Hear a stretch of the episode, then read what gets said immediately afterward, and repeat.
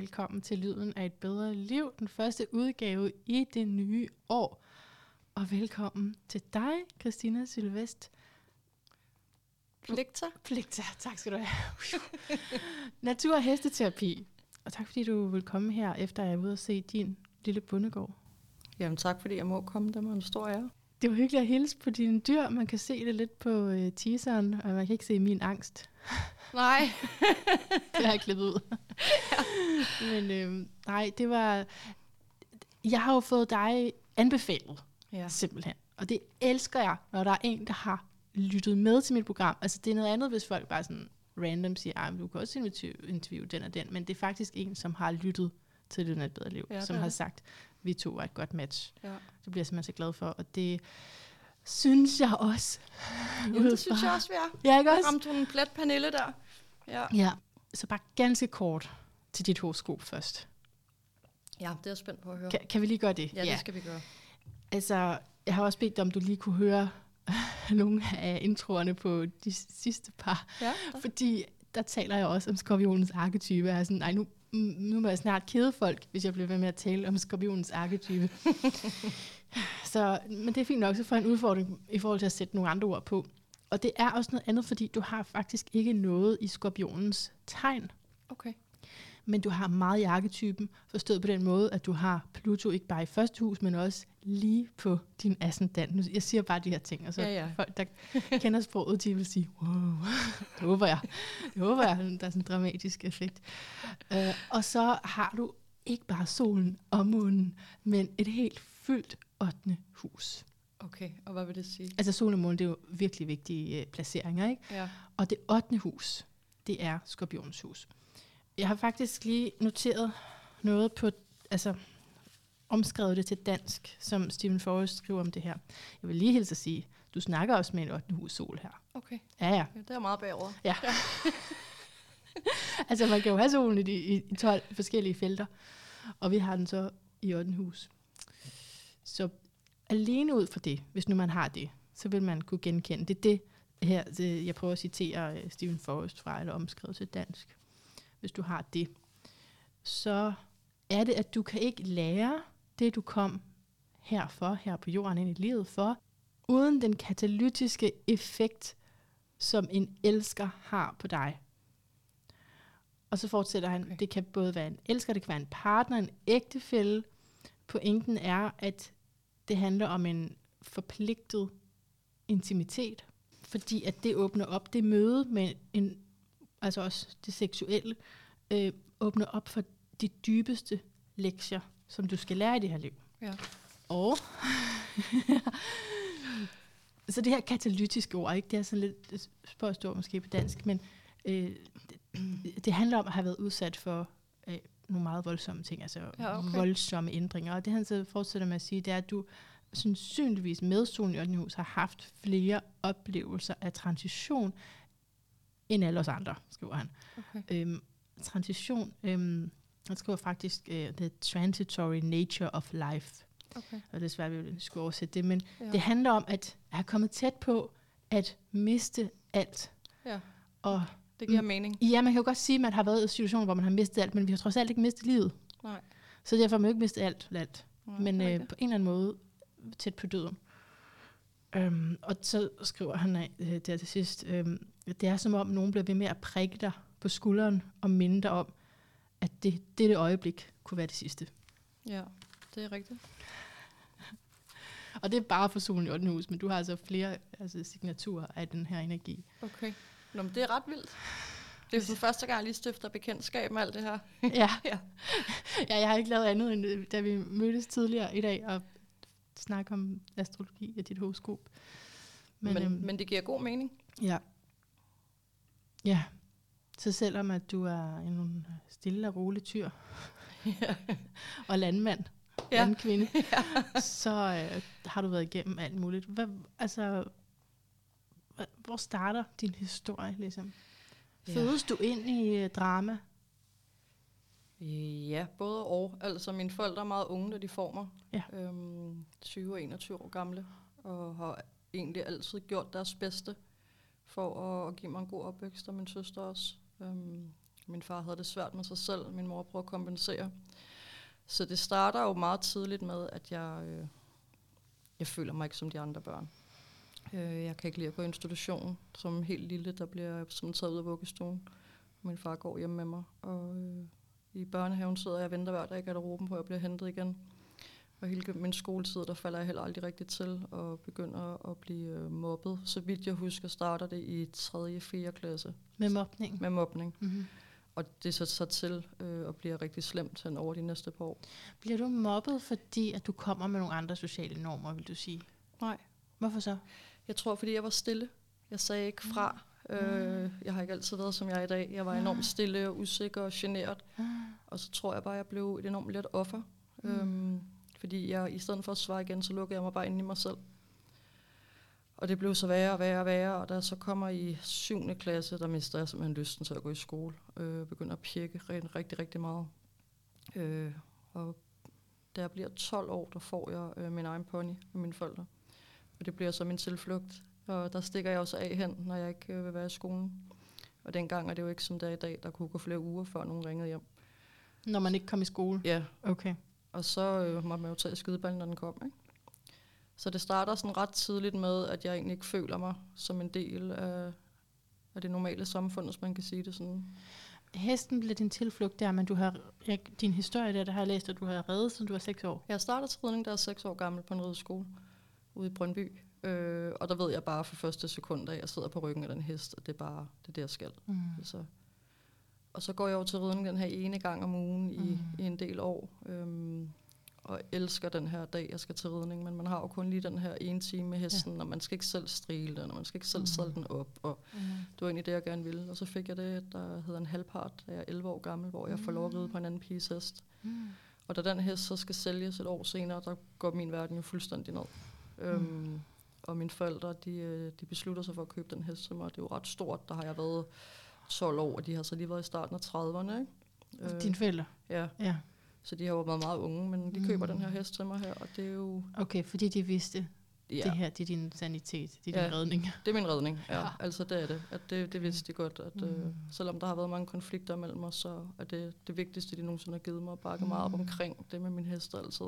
Det kan jeg godt forstå. Ja, så jeg får den her pony her, og så udvikler det sig bare derfra. Øh, der bliver for stor til den, så får jeg en mere, og har en ret alvorlig ridelykke med den som 13-årig.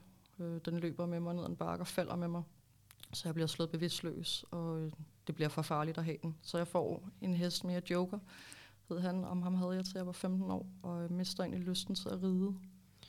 Ja. Det er fordi, at jeg kom over, øh, jeg havde store ambitioner, jeg skulle være en stor springrytter og ud i verdenen, og kommer derover og tror, at nu skal jeg have opfyldt alle de her ting, og viser sig så, at det er en meget hård verden. Øh, det var jeg ikke vant til. Jeg kom på en lille stald af ude i Måle, hvor vi Mm. havde sådan et hyggeligt lille fællesskab, og kom os over et sted, hvor det er meget hårdt, og de er meget hårde ved hestene. Øhm, og under en springtræning, som vidt jeg husker det, der vil min hest ikke springe, fordi det har jeg jo fundet af i dag på grund af mig. Jeg har jo en kæmpe angst indeni, og jeg er bange for at fejle, og det går direkte i hesten. Så det her dyr bliver ved med at stoppe foran springet, og til sidst siger læreren, at jeg skal hoppe af, så han kan ride den. Og jeg ved godt, at han vil op og banke min hest. Så der siger jeg ligesom fra og siger nej, og efter der, der mistede jeg lysten til at ride. Fordi de simpelthen var hårde Ja, det var for hårdt. Ja. ved dyrene. Jeg har altid Okay. godt vidst, at man ikke behandlede hestene sådan, men det var det, vi blev lært. Vi blev lært, at når den ikke ville, som vi gerne ville have det, så skulle vi slå den, sparke den, rive den i munden. Og det vidste jeg godt allerede dengang var forkert, men Ja. yeah. jeg har jo stadig gjort det jo. Jeg har også slået min hest og sådan noget, fordi når der står voksne mennesker og fortæller dig, at Ja, slå den, selvfølgelig. så Ja. slår du den, ikke? Ja. Øhm, så jeg mister faktisk lysten til at ride, Mm. og øh, Så det er som Ja. 15-årig, der er noget et turning point. Ja. St- starter du, hvornår starter du skole igen? Du startede der som 12-årig. øh, nej, altså jeg går i skole i 7. Okay. Okay. klasse, jeg pirker bare enormt Du meget. pirker bare meget, ja. Jeg pirker meget. Jeg går i 8. og 9. altså Ja. ja. 7. 8. og 9. klasse, og så går jeg så ud. Jeg bliver, øh, jeg kan ikke huske, hvorfor jeg kommer i 10. klasse, men jeg bliver i hvert fald klaret uegnet til gymnasiet. Altså fordi mobningen stopper ligesom ikke så. Nej, altså det, er Okay. sådan, det, det bliver anderledes. Det bliver ikke sådan noget med direkte ord med, om det bliver sådan noget med at fryse mig ude og sådan noget. Jeg kan huske, i- i 8. klasse bliver vi ligesom delt. Øh, der er tre klasser, der bliver delt i to. Og der kommer jeg så over i en klasse med nogle lidt hårde piger. Øh, og jeg ved, jeg, jeg har aldrig rigtig fundet ud af, hvorfor jeg ikke blev en del af fællesskabet. Øh, faktisk. Mm. sådan jeg tænker tilbage, jeg tænker ikke, jeg var da ikke sådan super nørdet, eller altså jeg tror bare sådan, jeg tror bare, jeg har udstrålet noget anderledes mm. end de andre, måske lidt mere reserveret, og ja, der var ikke rigtig nogen andre i min klasse, der red jo, og altså vi havde ikke rigtig nogen fælles interesser, og jeg var sådan ret gammel, før jeg begyndte at synes, det var sjovt at feste og drikke og sådan noget, der var de ret hurtigt ude og sådan noget, så jeg blev aldrig rigtig en del af det sociale. Right. Øh, jeg havde lige nogle enkelte veninder, ikke? Um, men ikke noget, hvor jeg var tæt nok knyttet, knyttet til dem til at føle, at jeg var tryg i skolen, eller mm. følte tit i frikvartererne, så vidste jeg ikke rigtig, hvad jeg skulle. Kender du det? Mm, ja, ja. Der står alle de andre. De andre, det, de skulle ned til bageren og spille kort, og man stod sådan lidt, man vidste ikke rigtigt, om man bare skulle gå med, eller om man skulle... Så det endte bare tit med, at jeg sad alene, og så tror jeg, det var der omkring, jeg tog beslutningen om at gå hjem. Ja. Altså, Altså pik. ja, og pik, mm. ikke? Altså, nu har man været der lige de tre timer, sådan Ja, så må næsten det være rigeligt. Ja, ikke? Og så skulle man sidde der i tre kvarter og kukkelure ude i skolegården Nej. alene, eller over et hjørne, og så kunne man starte Nej. forfra. Og Mm. ja. var det altid det værste, der kunne ske. Det var næsten, hvis vi selv skulle blande grupper. Mm. Altså jeg kunne godt lide, når læreren gjorde det, fordi så blev ja. Ja. jeg sat i en gruppe, men det der med, at Mm. man selv skulle tage initiativ Ja, og så sådan noget, det var, altså det kunne jeg slet ikke dengang jo. Jeg Det er jo også strengt, hvis man så altid den, der ikke bliver valgt. Jo. Ja, ikke? Altså mm. den sidste, der bliver valgt til gymnastik og sådan nogle ting, ikke? Det var Ja. altid mig. Det Ja. var altid mig. Men det er jo traumatisk faktisk, Ja, det er. man, man står jo bare der og tjekker lidt ud, imens de skal vælge, fordi man ved godt, at man ikke bliver valgt. Ja. Det bliver meget synligt, at man er lavest i rang i Ja, klassen, ja, ikke? ja. Altså, Ja, der er Ja. ja. meget vanskeligt det der hierarki. så jeg tror, at jeg har prøvet at redde mig selv ud af en masse situationer, hvor jeg bare går hjem. mm. Og så tænke, når man så tager skideballen, når den kommer, ikke? trykket der. Ja. Okay. Så vi er ved 15 år nu. Ja. Hvad sker der så? Jamen, så sælger jeg jo hesten. Mm. Øh, og kan huske, at jeg får mobiltelefonen i stedet for, det var et stort ønske. Mm. Og lige pludselig sidder jeg bare med den der mobiltelefon i hånden, og det går op Mm. for mig, at det, altså, jeg har mistet en stor del af mit liv. Øh, jeg tror først, der det går op for mig, hvor vigtig en del hesten egentlig har været i mit liv, da jeg ikke har det mere. Mm. Og får faktisk et mavesår. Øh, et, et år efter eller sådan noget. Altså simpelthen, jeg var i dyb, dyb sorg over mange dage i mit liv. Jeg vidste ikke længere, hvad jeg skulle ønske, man havde fødselsdag eller til jul. Eller, altså, det var sådan hele min identitet. Så som teenager får du mavesår? Ja, Mm. mm. ja. Og jeg, tænker, det ikke kun er hesten, men jeg tænker, den var altså toppen på kransekagene, mm. At jeg mistede det. Ikke? Mm. Ja, og fik nogle, jeg kunne huske, at tabletter kostede en bundegård dengang. Altså pantolog, ja, Okay, for mavesår. Mm. for mavesår, ja. Øhm, og så går der lige fire år, hvor det, jeg ikke har hest. Og så kan jeg ikke, jo, hvordan fanden er det? Jo, så tror jeg, det begynder at trække i mig igen, da jeg er omkring de der 18-19 år, og så får jeg et job på en rideskole. Mm. Op i Lelling, op i Køge, altså det er sådan 45 km herfra, lige fået kørekort, Mm. mm. og vil bare arbejde med heste, øh, og får så et job deroppe for, øh, jeg ved ikke, om jeg kan lide at sige det, men 70 kroner i timen. Mm. Og Ja. der går jeg så, ja, men for helvede, altså fire timer om dagen for 70 kroner i timen, Mm. og hvad der ikke kom på af arbejdsopgaver. Mm. Altså, det, var, det startede med at være mit drømmejob, og det endte med at lå grad om søndagen, fordi ja. Jeg kunne overskue det. Ikke? Jeg skulle må ud hos, jeg ved ikke, hvor mange heste jeg far, jeg fodrer ind og ud for folk, og den der også med, at de løb ind i mig og løb rundt hestene. Og, nå, men da jeg så er deroppe, så tror jeg, det er der, det begynder igen, så jeg vil gerne have min egen hest igen. Ja. Og der var internettet sådan lige begyndt at blive lidt større. Der var begyndt at komme nogle flere sider, blandt andet en side, der hedder Hestenettet. Mm. Og så Den er har der, man hørt om. Ja. Og man er nok et på den et par gange, ja. hvis man har googlet ja, lige et præcis. Eller andet. Og der er sådan en efterlysningsside, øhm, og så prøver jeg at efterlyse min gamle hest. Han hed Magic Jokers, og det skriver jeg så, at jeg har haft den her hest før, og jeg savner ham. Og så en dag, mens jeg står deroppe på den der rideskole og må ud, så ringer min telefon fra Hørsholm Rideklub, der fortæller mig, at de har set øh, min efterlysning, og han står deroppe hos dem. Nå. Ja, altså, og det skal Ej. lige siges, at øhm, ja, men der var mine forældre rigtig søde igen. De endte faktisk med at købe den tilbage til mig. Okay. For en meget højere pris, end vi selv havde solgt den for, og den havde dårlig ryg og sådan noget. Øh, ja. Så de, øh, jamen, det var en ret vild historie at komme op på den der rideklub. Jeg har ikke set hesten i fire år. Og så øh, det er sådan en kæmpe Hørsholm rideklub, så vidt jeg husker, sådan en kæmpe staldgang. Med, der var spiltår dengang, hvor hesten er bundet op. Øh, og så er der sådan en lang række af heste på højre side. Og så står jeg og snakker med hendes stalddame derinde. Og da hesten hører min stemme, så begynder han bare at vrinske og bare stå og stampe i jorden. Ja. Han kunne høre mig, og så kommer jeg ned til ham, ikke? Og så, Mm. ja, det var sådan en meget rørende øjeblik. Mm. mm. Og så siger jeg så ja til at købe den her hest, uden overhovedet at have pengene. Mm. Ja, så, øh, så der reddede mine forældre mig lige og købte den tilbage til mig, og jeg havde mm. ham så i tre år derfra, og så blev den aflevet, fordi på grund af slidgigt, ikke? Mm. Og det var simpelthen fordi, at øh, den havde reddet med rigtig mange forskellige mennesker i tung sandbane, og så havde jeg også selv de, inden de sidste år, inden den blev aflevet, reddet dressur øh, på den. Det er sådan det fine, hvis man kan sige, inden for ridning, Okay. hvor man danser rundt med hesten og laver alle mulige bevægelser. Ja. Og det kom bare sådan lige pludselig, nu vil jeg gerne lære det. Og Mm. det, er, øh, det var rigtig fedt at lære det, men det var også rigtig hårdt både for mig og for hesten, så jeg tror også, at jeg har været medvirkende til faktisk selv at give min hest slidgigt. Mm. Øhm, så den bliver aflevet allerede, da den er 14 år gammel. Hvornår Det, aflever man, aflever man den normalt? øh, altså, de eller? kan godt blive en 30-40 år, Okay. som passer godt på dem. Okay. Så det er simpelthen, fordi Ja. vi tit slider dem ned, fordi det er vores Mm. behov og hestens Mm. behov. Ikke? Og det Ja. mærker jeg også selv lidt der, at øhm, selvfølgelig vil jeg ikke påtage mig hele skylden for, at den blev syg. Nej, men nej, nej.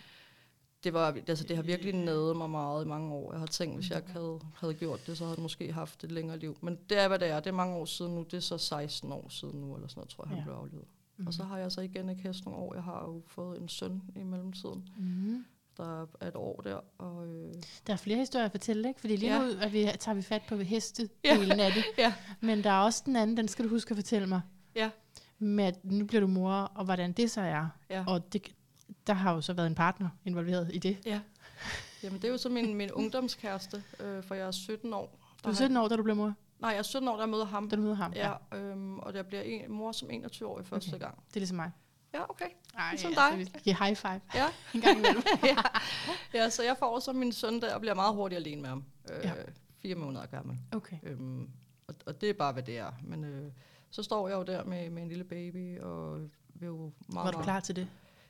Ja, det synes jeg faktisk, jeg var. Okay. Altså, jeg, jeg, jeg, selvfølgelig, når jeg ser tilbage på det, så kan jeg godt se, at jeg har været meget ung, og været meget umoden i mange situationer, men jeg synes egentlig, jeg har håndteret det at være mor i en tidlig alder ret fint. Ja. Øh, jeg havde jeg, som jeg, alt det behov for at feste, alt det der, man ellers kan tro, der, det lagde jeg bare Mm. fuldstændig fra mig. Ja. Øhm, og har hele tiden haft den her om, at nu er jeg jo 38 i dag, min søn er lige blevet 17, og min Mm. datter er 13, ikke? Mm. Og det er jo det, jeg altid havde drømt om egentlig. Jeg kunne måske ikke være ung med sine børn, det lyder måske lidt at sige, men stadig godt kunne, øh, kunne være funktionel, ja. Man skal sige, mens ens børn de er voksne. Men du har så og også selv haft unge forældre, ikke? Ja jo, Ja. det er sådan kommet sådan meget, Ja. ja. gået meget, ja. Det har alle næsten fået, Mm. mm. og, og yngre end mig også faktisk. Alle i familien? Ja, min farmor var ved 17, og min mormor var 16, Okay, okay, tror jeg, da så de får det også. Så det er meget normalt. At, Ja. Så jeg har egentlig været lidt, lidt ældre. Ja. øhm, Jamen, det er så også noget med tiden, ikke? jo, det har noget med tiden at gøre, Ja. ja. selvfølgelig. Men øh, ja, og så øh, har jeg jo ikke hest i nogle år, og så møder jeg min datters, Lukas far, øh, og bliver meget hurtigt gravid. Altså så hurtigt gravid, at da vi har været sammen i 10 måneder, der får vi vores første barn sammen. Ja.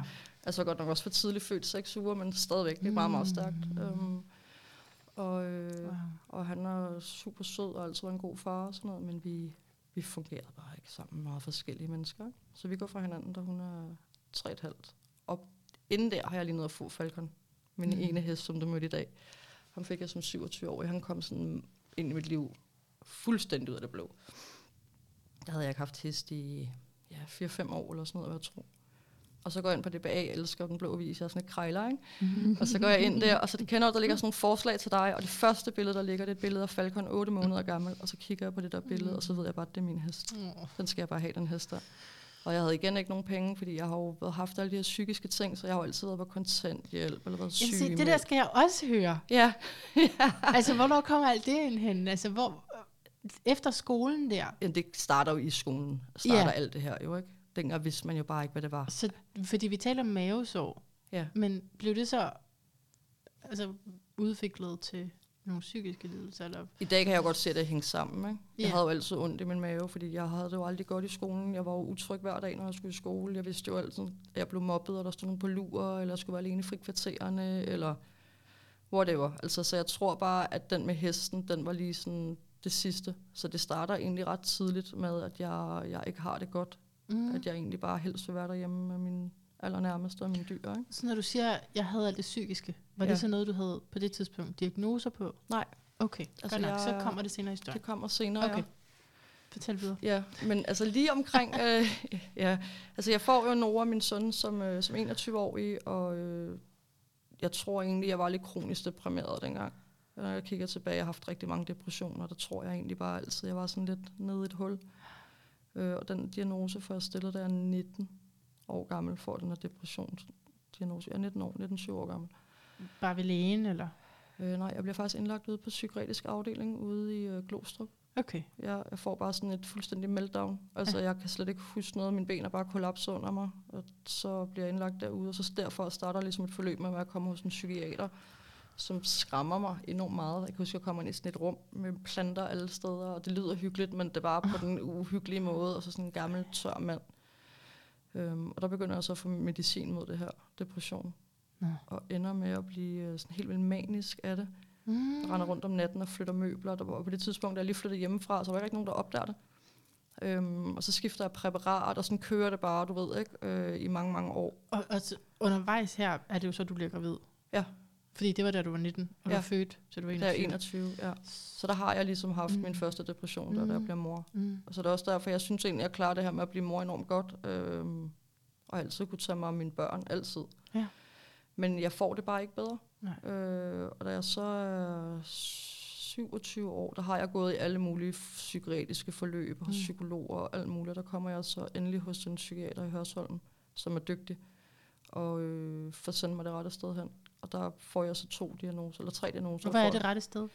Jamen det er, jeg tror, jeg bliver sendt ud i øh, også i noget psykiatrisk Mm. tilbud, men at hun ligesom har spottet, at jeg har nogle forskellige diagnoser, så jeg kommer ind til de rigtige mennesker, fordi Okay. det, man bliver kastet meget rundt i systemet. Ikke? Mm. Så jeg får en diagnose, der hedder, øh, jeg får en angstdiagnose, og så får jeg en borderline-diagnose. Har du nogensinde Mm. hørt om det? Ja, Ja. masser. Ja. Har lavet program om det? Ja, nå, okay. og så en OCD-diagnose. Øhm, og det er jo tvangshandling og tvangstanker. Og mit, det var rengøring, orden, systemer, planer, køre den samme vej. Øh, inden jeg skulle køre i bil, så skulle jeg altid nå at gennemtænke alle skrækscenarier overhovedet. Nå. Jeg kunne køre nogen ned, jeg kunne ødelægge nogens liv og sådan noget. Og dengang vidste jeg jo ikke, hvad det var. Øh, Jeg skulle også køre den samme vej hjem hver dag. Hvis jeg kørte den anden vej, så fik jeg dårlig samvittighed over for mine forældre, for eksempel. Ikke? Og, Okay. Altså sådan fuldstændig sindssygt. Så det var mit liv jo præget af i mange, mange, mange Mm. år. Mm. Og, øhm, og de her, da jeg får de her to sidste diagnoser, angst og OCD, der kan jeg huske, at jeg bliver både sådan, okay, fuck, og så bliver jeg alligevel også lettet. Jeg kan huske, at jeg er sådan, "Puh, okay, så var der noget galt med mig på en eller anden måde. Ikke? Jo, Øhm, det kan være meget befriende at få en diagnose, sådan ligesom, ja, "Ah, nu kan I se alle sammen, det var derfor, jeg var sådan her. ja, ja, og derfor jeg var så underlig alle de år. Ja. Men øh, jamen, det får jeg jo så de her diagnoser her, mm. og så Mhm. samtidig øh, med det, der får jeg faktisk Falcon, min, øh, min hest. Mm. Mm. Øh, og jeg har været meget stærkt medicineret i alle årene med først antidepressiver, og så senere hen også antipsykotisk medicin i ret store doser. Øh, så jeg tog på... Øh, Hvorfor får man antipsykotisk medicin, når du er, de, ud fra de diagnoser, du nævnte? Jamen, jeg tror, jeg fik det mod tankemøller. Øhm, Nå. jeg havde simpelthen så meget tankemøller også hele bruges. tiden. Ja, jeg er ret Okay. sikker på, at det var derfor, jeg fik det. Okay. Det lyder voldsomt antipsykotisk. Ja, men det er også, der er også, man kan også få det her, ja, depressionsmedicin. Jamen, det fik jeg også. Det kan man også, men det kan man også få mod et eller andet andet, og så, så, sådan kan det så være. Jeg tager det slet ikke mere, alt det Nej. der. Nej. Da jeg så, da, fordi der så får Falcon min hest, der får hest igen ind i mit liv, og det er jo på en helt anden måde, fordi han er jo helt lille, han er 11 måneder, da jeg får ham.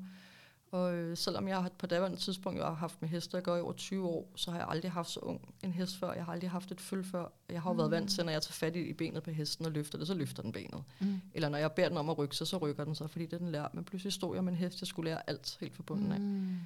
Så, så meget af det, jeg kunne, det faldt jo fuldstændig til jorden. Så øh, jeg skulle opbygge en ny måde at være sammen med heste på, hvor det lige pludselig ikke handlede om at ride. Øh, det han, ja, fordi han var jo 11 måneder gammel, og jeg kunne ikke ride ham, før han var en 4-5 år. Så der var alligevel nogle år, hvor vi skulle få tiden til at gå med noget. Og der lærte jeg bare det der med, og, øh, altså sådan virkelig omkring min vejrtrækning, som jeg også lige nævnte for dig, at hvad han var afhængig af, at jeg havde ro inde i. Altså virkelig afhængig af, at jeg havde ro inde i. Hvis han panikkede i en situation og ved at gå, så var det mit ansvar at sørge for at få ro inde i mig selv, fordi den går direkte over i ham. Så det er ham, der har lært mig at trække vejret, selvom jeg har fået at vide tusind gange før, træk vejret, og så får du ro på. Så forstod jeg det simpelthen ikke, før jeg stod med ham i hånden og kunne mærke og se på ham, at det havde effekt, når jeg trak vejret dybt og roligt. Som et spejl. Fuldstændig. Altså fuldstændig som et spejl. Og, øh, og det var der, jeg begyndte at tænke sådan her, du skal ikke tage medicin. Det, det sløede mig simpelthen så meget at være på det her medicin. Øhm, Og hvor længe havde du taget medicin der? og det har jeg gjort i mange år. Fordi når du siger, at du tænkte, at det, eller du vidste, at det sløvede dig, så må du have noget at holde det op imod. Jamen det havde jeg også, for jeg har jo altid været energisk, jeg har jo altid været... Men det er jo så længe siden. Ja, ja, men det kunne jeg sagtens huske. Okay. Altså det her, jeg var altså sådan rigtig træt, du ved, sådan Ja. som når man går og gaber hele tiden, og øjnene løber i vand, når man bare hver Det er gang... da vildt, at du har holdt det ud så længe. Jamen det kunne jeg jo næsten heller ikke. Altså hver gang Nej. jeg så en uh, mulighed eller en chance for at sove, så, øh, så sov jeg. Okay. Altså det skal så også lige siges, at det har jeg også delt på min Instagram, så det tør jeg også godt at dele her, men jeg havde også et, et morfinmisbrug samtidig. Ja, det er jo også en del af din spændende historie. Ja, og det fik jeg jo, fordi at jeg var simpelthen så træt hele tiden. Og så Ja. øh, opdager jeg ved et tilfælde, at når jeg tager sådan en oxynorm, tror jeg det hedder, eller oxycontin, jeg kan ikke huske det, altså får jeg et kick ud af det. Mm. Jeg bliver sådan, ligesom jeg har taget et eller andet, altså der, på det, det tidspunkt har jeg aldrig prøvet at tage stoffer, men jeg tror, det er den følelse, sådan, at man lige sådan fik sådan en boost, og jeg lige kunne lige klare hele verden, når jeg har taget sådan en. Okay, så det er faktisk på en måde medicinens skyld, eller fordi hvis den sløvende virkning gjorde, at du havde brug for at få ja. Det der high, Ja. og så gjorde det dig til, ja. Du faktisk kom i et misbrug af det. ja det gør jeg nemlig ikke. Altså, så jeg prøvede at, at, at tage noget for ligesom at holde, holde mig oppe. Mm. Og i starten, der kunne jeg tage en af de der piller, så kunne jeg holde hele dagen, og til sidst skulle jeg altså have otte af dem. Så da Øhm, du beslutter der, "Ej, men nu vil jeg faktisk holde op med at tage medicin, er det så, så svært, fordi at du er, er inde i et misbrug? Nej, der er, altså, da jeg stopper med at tage min medicin Ja. mod, øh, mod psyken, der er, der er det blevet opdaget, at jeg har det her misbrug. Okay. Det, var, det var et helvede, altså, og, og det, jeg var ved at blive, blive, blive politianmeldt, og Fordi man må... jeg havde ligget og udskrevet dem i en andens navn. Nå, for pokker. Ja, der var en masse ting. Altså, jeg har, ja, men det gør man i desperation. Mm, altså, når ja. man har et misbrug, så um, ja, man gør nogle mærkelige ting. Mm. Altså, finder på mærkelige historier. Men altså ligesom at diagnosen har en virkning, så har astrologien det også. Ja. Christina. Og det er bare skorpion, det Okay. her. Det er bare skorpion, vi taler om. Det er skorpionens arketype til og 8. hus og din Pluto. Der, øh, så jeg er helt med dig. Så du forstår godt. fuld, jeg forstår det fuldstændig. Ej, sådan. Ja, Ej, det er det, glad er, for. det er også det der med tilbøjelighed til afhængighed. Og, Ja. øhm, Så jeg kommer ud af det her, og, da, og det værste er, altså da det bliver opdaget, der er jeg mest ked af, at, øh, at det bliver opdaget, fordi så kan jeg ikke tage dem mere. Altså, jeg jeg, lukker fuldstændig af. Jeg bliver råbt og skrædet af, og folk kalder mig narkomaner og alt muligt. Jeg sidder bare og tænker, fuck, fuck, fuck, fuck, fuck. Jeg kan ikke komme igennem livet uden de piller her. Men, øhm, men det gjorde jeg. Og jeg kom ud af det, og, øh, og så fortsatte jeg jo på det her medicin, og så kunne jeg bare godt mærke, at jeg var jo aldrig rigtig glad. mm, Jeg var jo altid bare sådan, ja, mm. Nå. Og så kommer den her hest ind i mit liv og vækker altså noget virkelig glæde i mig, og jeg, når jeg vågner om morgenen, så bare sådan, yes, jeg skal ud af døren ud til min hest. Og, Hvilket var lige det, man manglede, ikke? jo, Altså, Jo. faktisk. men det var det, jeg manglede. ja. Det var lige præcis det, jeg ja, manglede. En grund til at stå op. Jamen, det var det nemlig Ja. en grund til at stoppe, og så Ja. var jeg jo, jeg var jo sygemeldt i lange perioder, så begyndte jeg at melde mig til at morgenfodre de her heste her om morgenen, fordi så vidste jeg sådan, når jeg havde afleveret mine børn, så i stedet for at køre hjem og sove, så kørte jeg ud til hestene med det samme og fodrede dem og lukkede dem ud og sådan nogle ting. Ja. Øhm, så det blev jo min redning ud af alt det her medicin. Så hvordan var det dog at stå der uden præparater, uden medicin? Det var fantastisk. Men Ja. det, der var i det, det var jo, at jeg var jo rigtig glad, da jeg tager den her beslutning. Jeg var sådan, Mm. yes, nu skal jeg ikke piller mere. Og så Mm. er jeg jo, når man er i systemet, så skal man jo involvere en masse mennesker i det. Og hvad mener du med at være i systemet nu? Øh, det er altså, når man er på kontanthjælp. Du er på kontanthjælp. Ja, eller jeg er sygemeldt, har jeg været mange år, hvor jeg har haft nogle lange sygemeldingsforløb. Øh, Jeg, hvis jeg er jo i Røde for Røde Kommune, så er det jo ligesom dem, jeg ved ikke, hvad det hedder sådan noget. Der er sygedagpenge. Ja, Ja, men det vil jeg jo godt lige lidt til bunds i. Altså, jeg har fået lov til at spørge dig Ja, ja, om ja, øh, ja. alt, ikke? selvfølgelig. så, ja. øh, Fordi vi ved, at øh, du har taget en DIL-klasse, har du nævnt. Nej, 9. 9. Mm. har du Mm. taget. Og hvad så skole, uddannelsesforløb efter det? Oh ja, men så kom jeg på HG, hedder det. HG ude i Ballerup. Det er sådan Ja. handels et eller andet. Aha. Jeg var ikke god nok til at komme på HG, men så kom jeg, nej, nej, HF hedder det. Ja. Nej, HF. H, det var sådan et kort forløb. Ja, Ja. Sådan noget business-agtigt noget. okay. Dropper ud af det. okay. Bliver sygemeldt. Det er der, du bliver sygemeldt. Fra Ja. uddannelsen.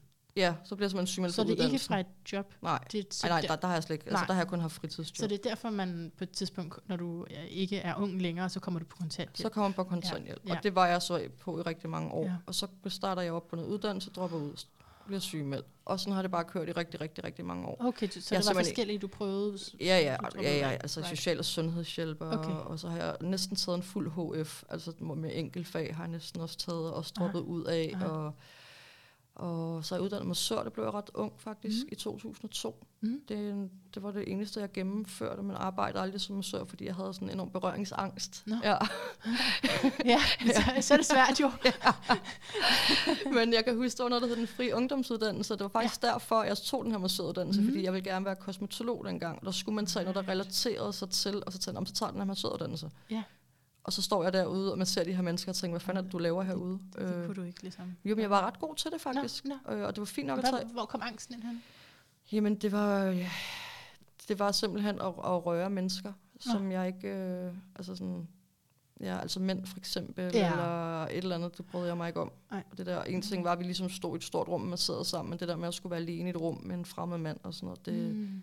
det tror jeg, at ligesom har holdt mig, øh, Ja, klart. fraholdt mig for at gå ud og arbejde som massør. Ja. Men så lukker den her fri ungdomsuddannelse, som jeg er Ja. i gang, så jeg fik så aldrig den her Det kosmetologuddannelse. gjorde den øh, lige inden, at jeg hoppede på den. Er det rigtigt? ja, jeg så sådan en brochure, men så lukkede det.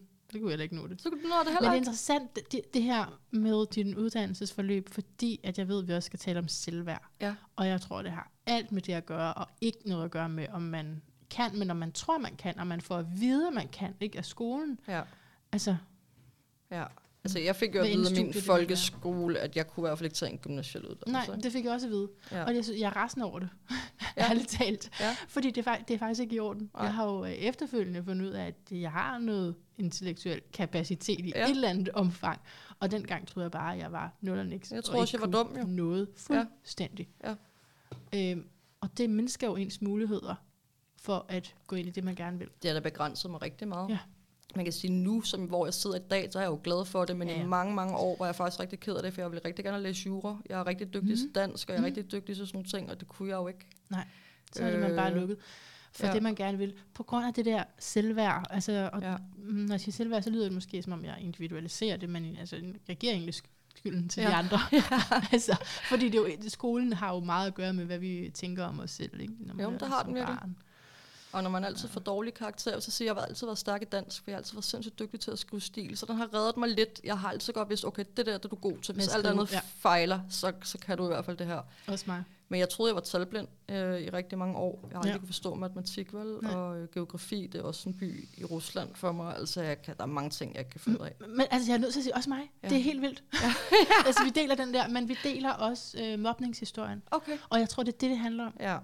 Ja. Ja. Ikke også mere end, at når nogle børn kan bare ikke de her kloge fag. Nej. Altså, det er jo løgnen. ja, det er det nemlig. Øhm, men når man er vant til at være den, som de andre ikke vil være sammen med osv., så, så får man jo en vis selvopfattelse, som er enormt indskrænkende. Også for, hvad man formår rent fagligt.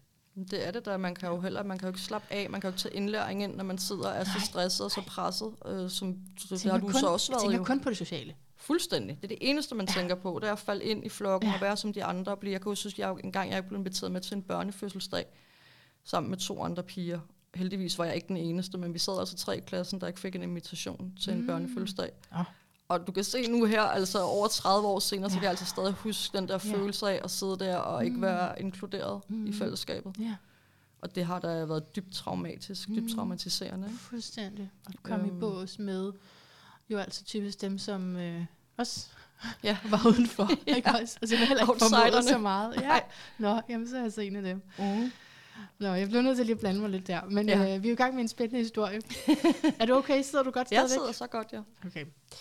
Så øh, vi, du har født dit andet barn i historien. Ja. Skal vi starte derfra måske? Ja. Da jeg føder Luca, der er jeg 25 år. Lige inden jeg bliver 25. 8 dage inden jeg bliver 25 år, der føder jeg min datter 6 uger for tidligt. Mm. Øh, så meget, meget hurtigt. Bum, lige pludselig, så var hun der bare. Altså, øhm, og der er jeg jo også... Øh, altså, jeg er lykkelig, da jeg får mine børn, der er jeg. Altså, der er Mhm. glad, da jeg får mine børn, mm. men Mhm. jeg har det ikke godt. Nej. Altså, det har jeg ikke. Jeg er også, og nu står jeg lige pludselig med to børn. Og øh, min kæreste, som arbejdede enormt meget, og ja, altså har jo gjort det en god mening, men det lagde jo et enormt pres på mig, at jeg, jeg, jeg altid var alene med de to unger der. Og så øh, får jeg jo Falcon der, da jeg er 27, og så begynder jeg jo at tage børnene med ved hesten, mm. og så det kommer ret hurtigt ind i deres liv også. Så, det, så selvom det er sådan, at det lyder voldsomt, at jeg skulle have to børn og fire eller tre hunde, nej to hunde havde jeg dengang, øh, ud i bilen og sådan noget, så var det egentlig, det var egentlig rart at komme afsted ud alle sammen Ja. og være sammen med, med hestene. Ja. Øhm, og der er jeg jo, ja, jeg på medicin der. Nej, det tror jeg måske ikke. Jeg tror ikke, jeg er gravid og sådan noget, tror jeg ikke, jeg tager noget. Nej, det er i hvert fald ikke så godt, Nej. tror jeg. Altså det gør jeg ikke. Altså det gør jeg ikke. Og jeg stopper endda også med at ryge smøg og det hele. Altså jeg er sådan Mhm. meget, går meget op i min graviditet og passer på mine Men børn. starter så igen. Starter så igen med at ryge. Ja. ja. Nå, jamen, jeg tænker også på medicin. Nå. også medicinen, ja.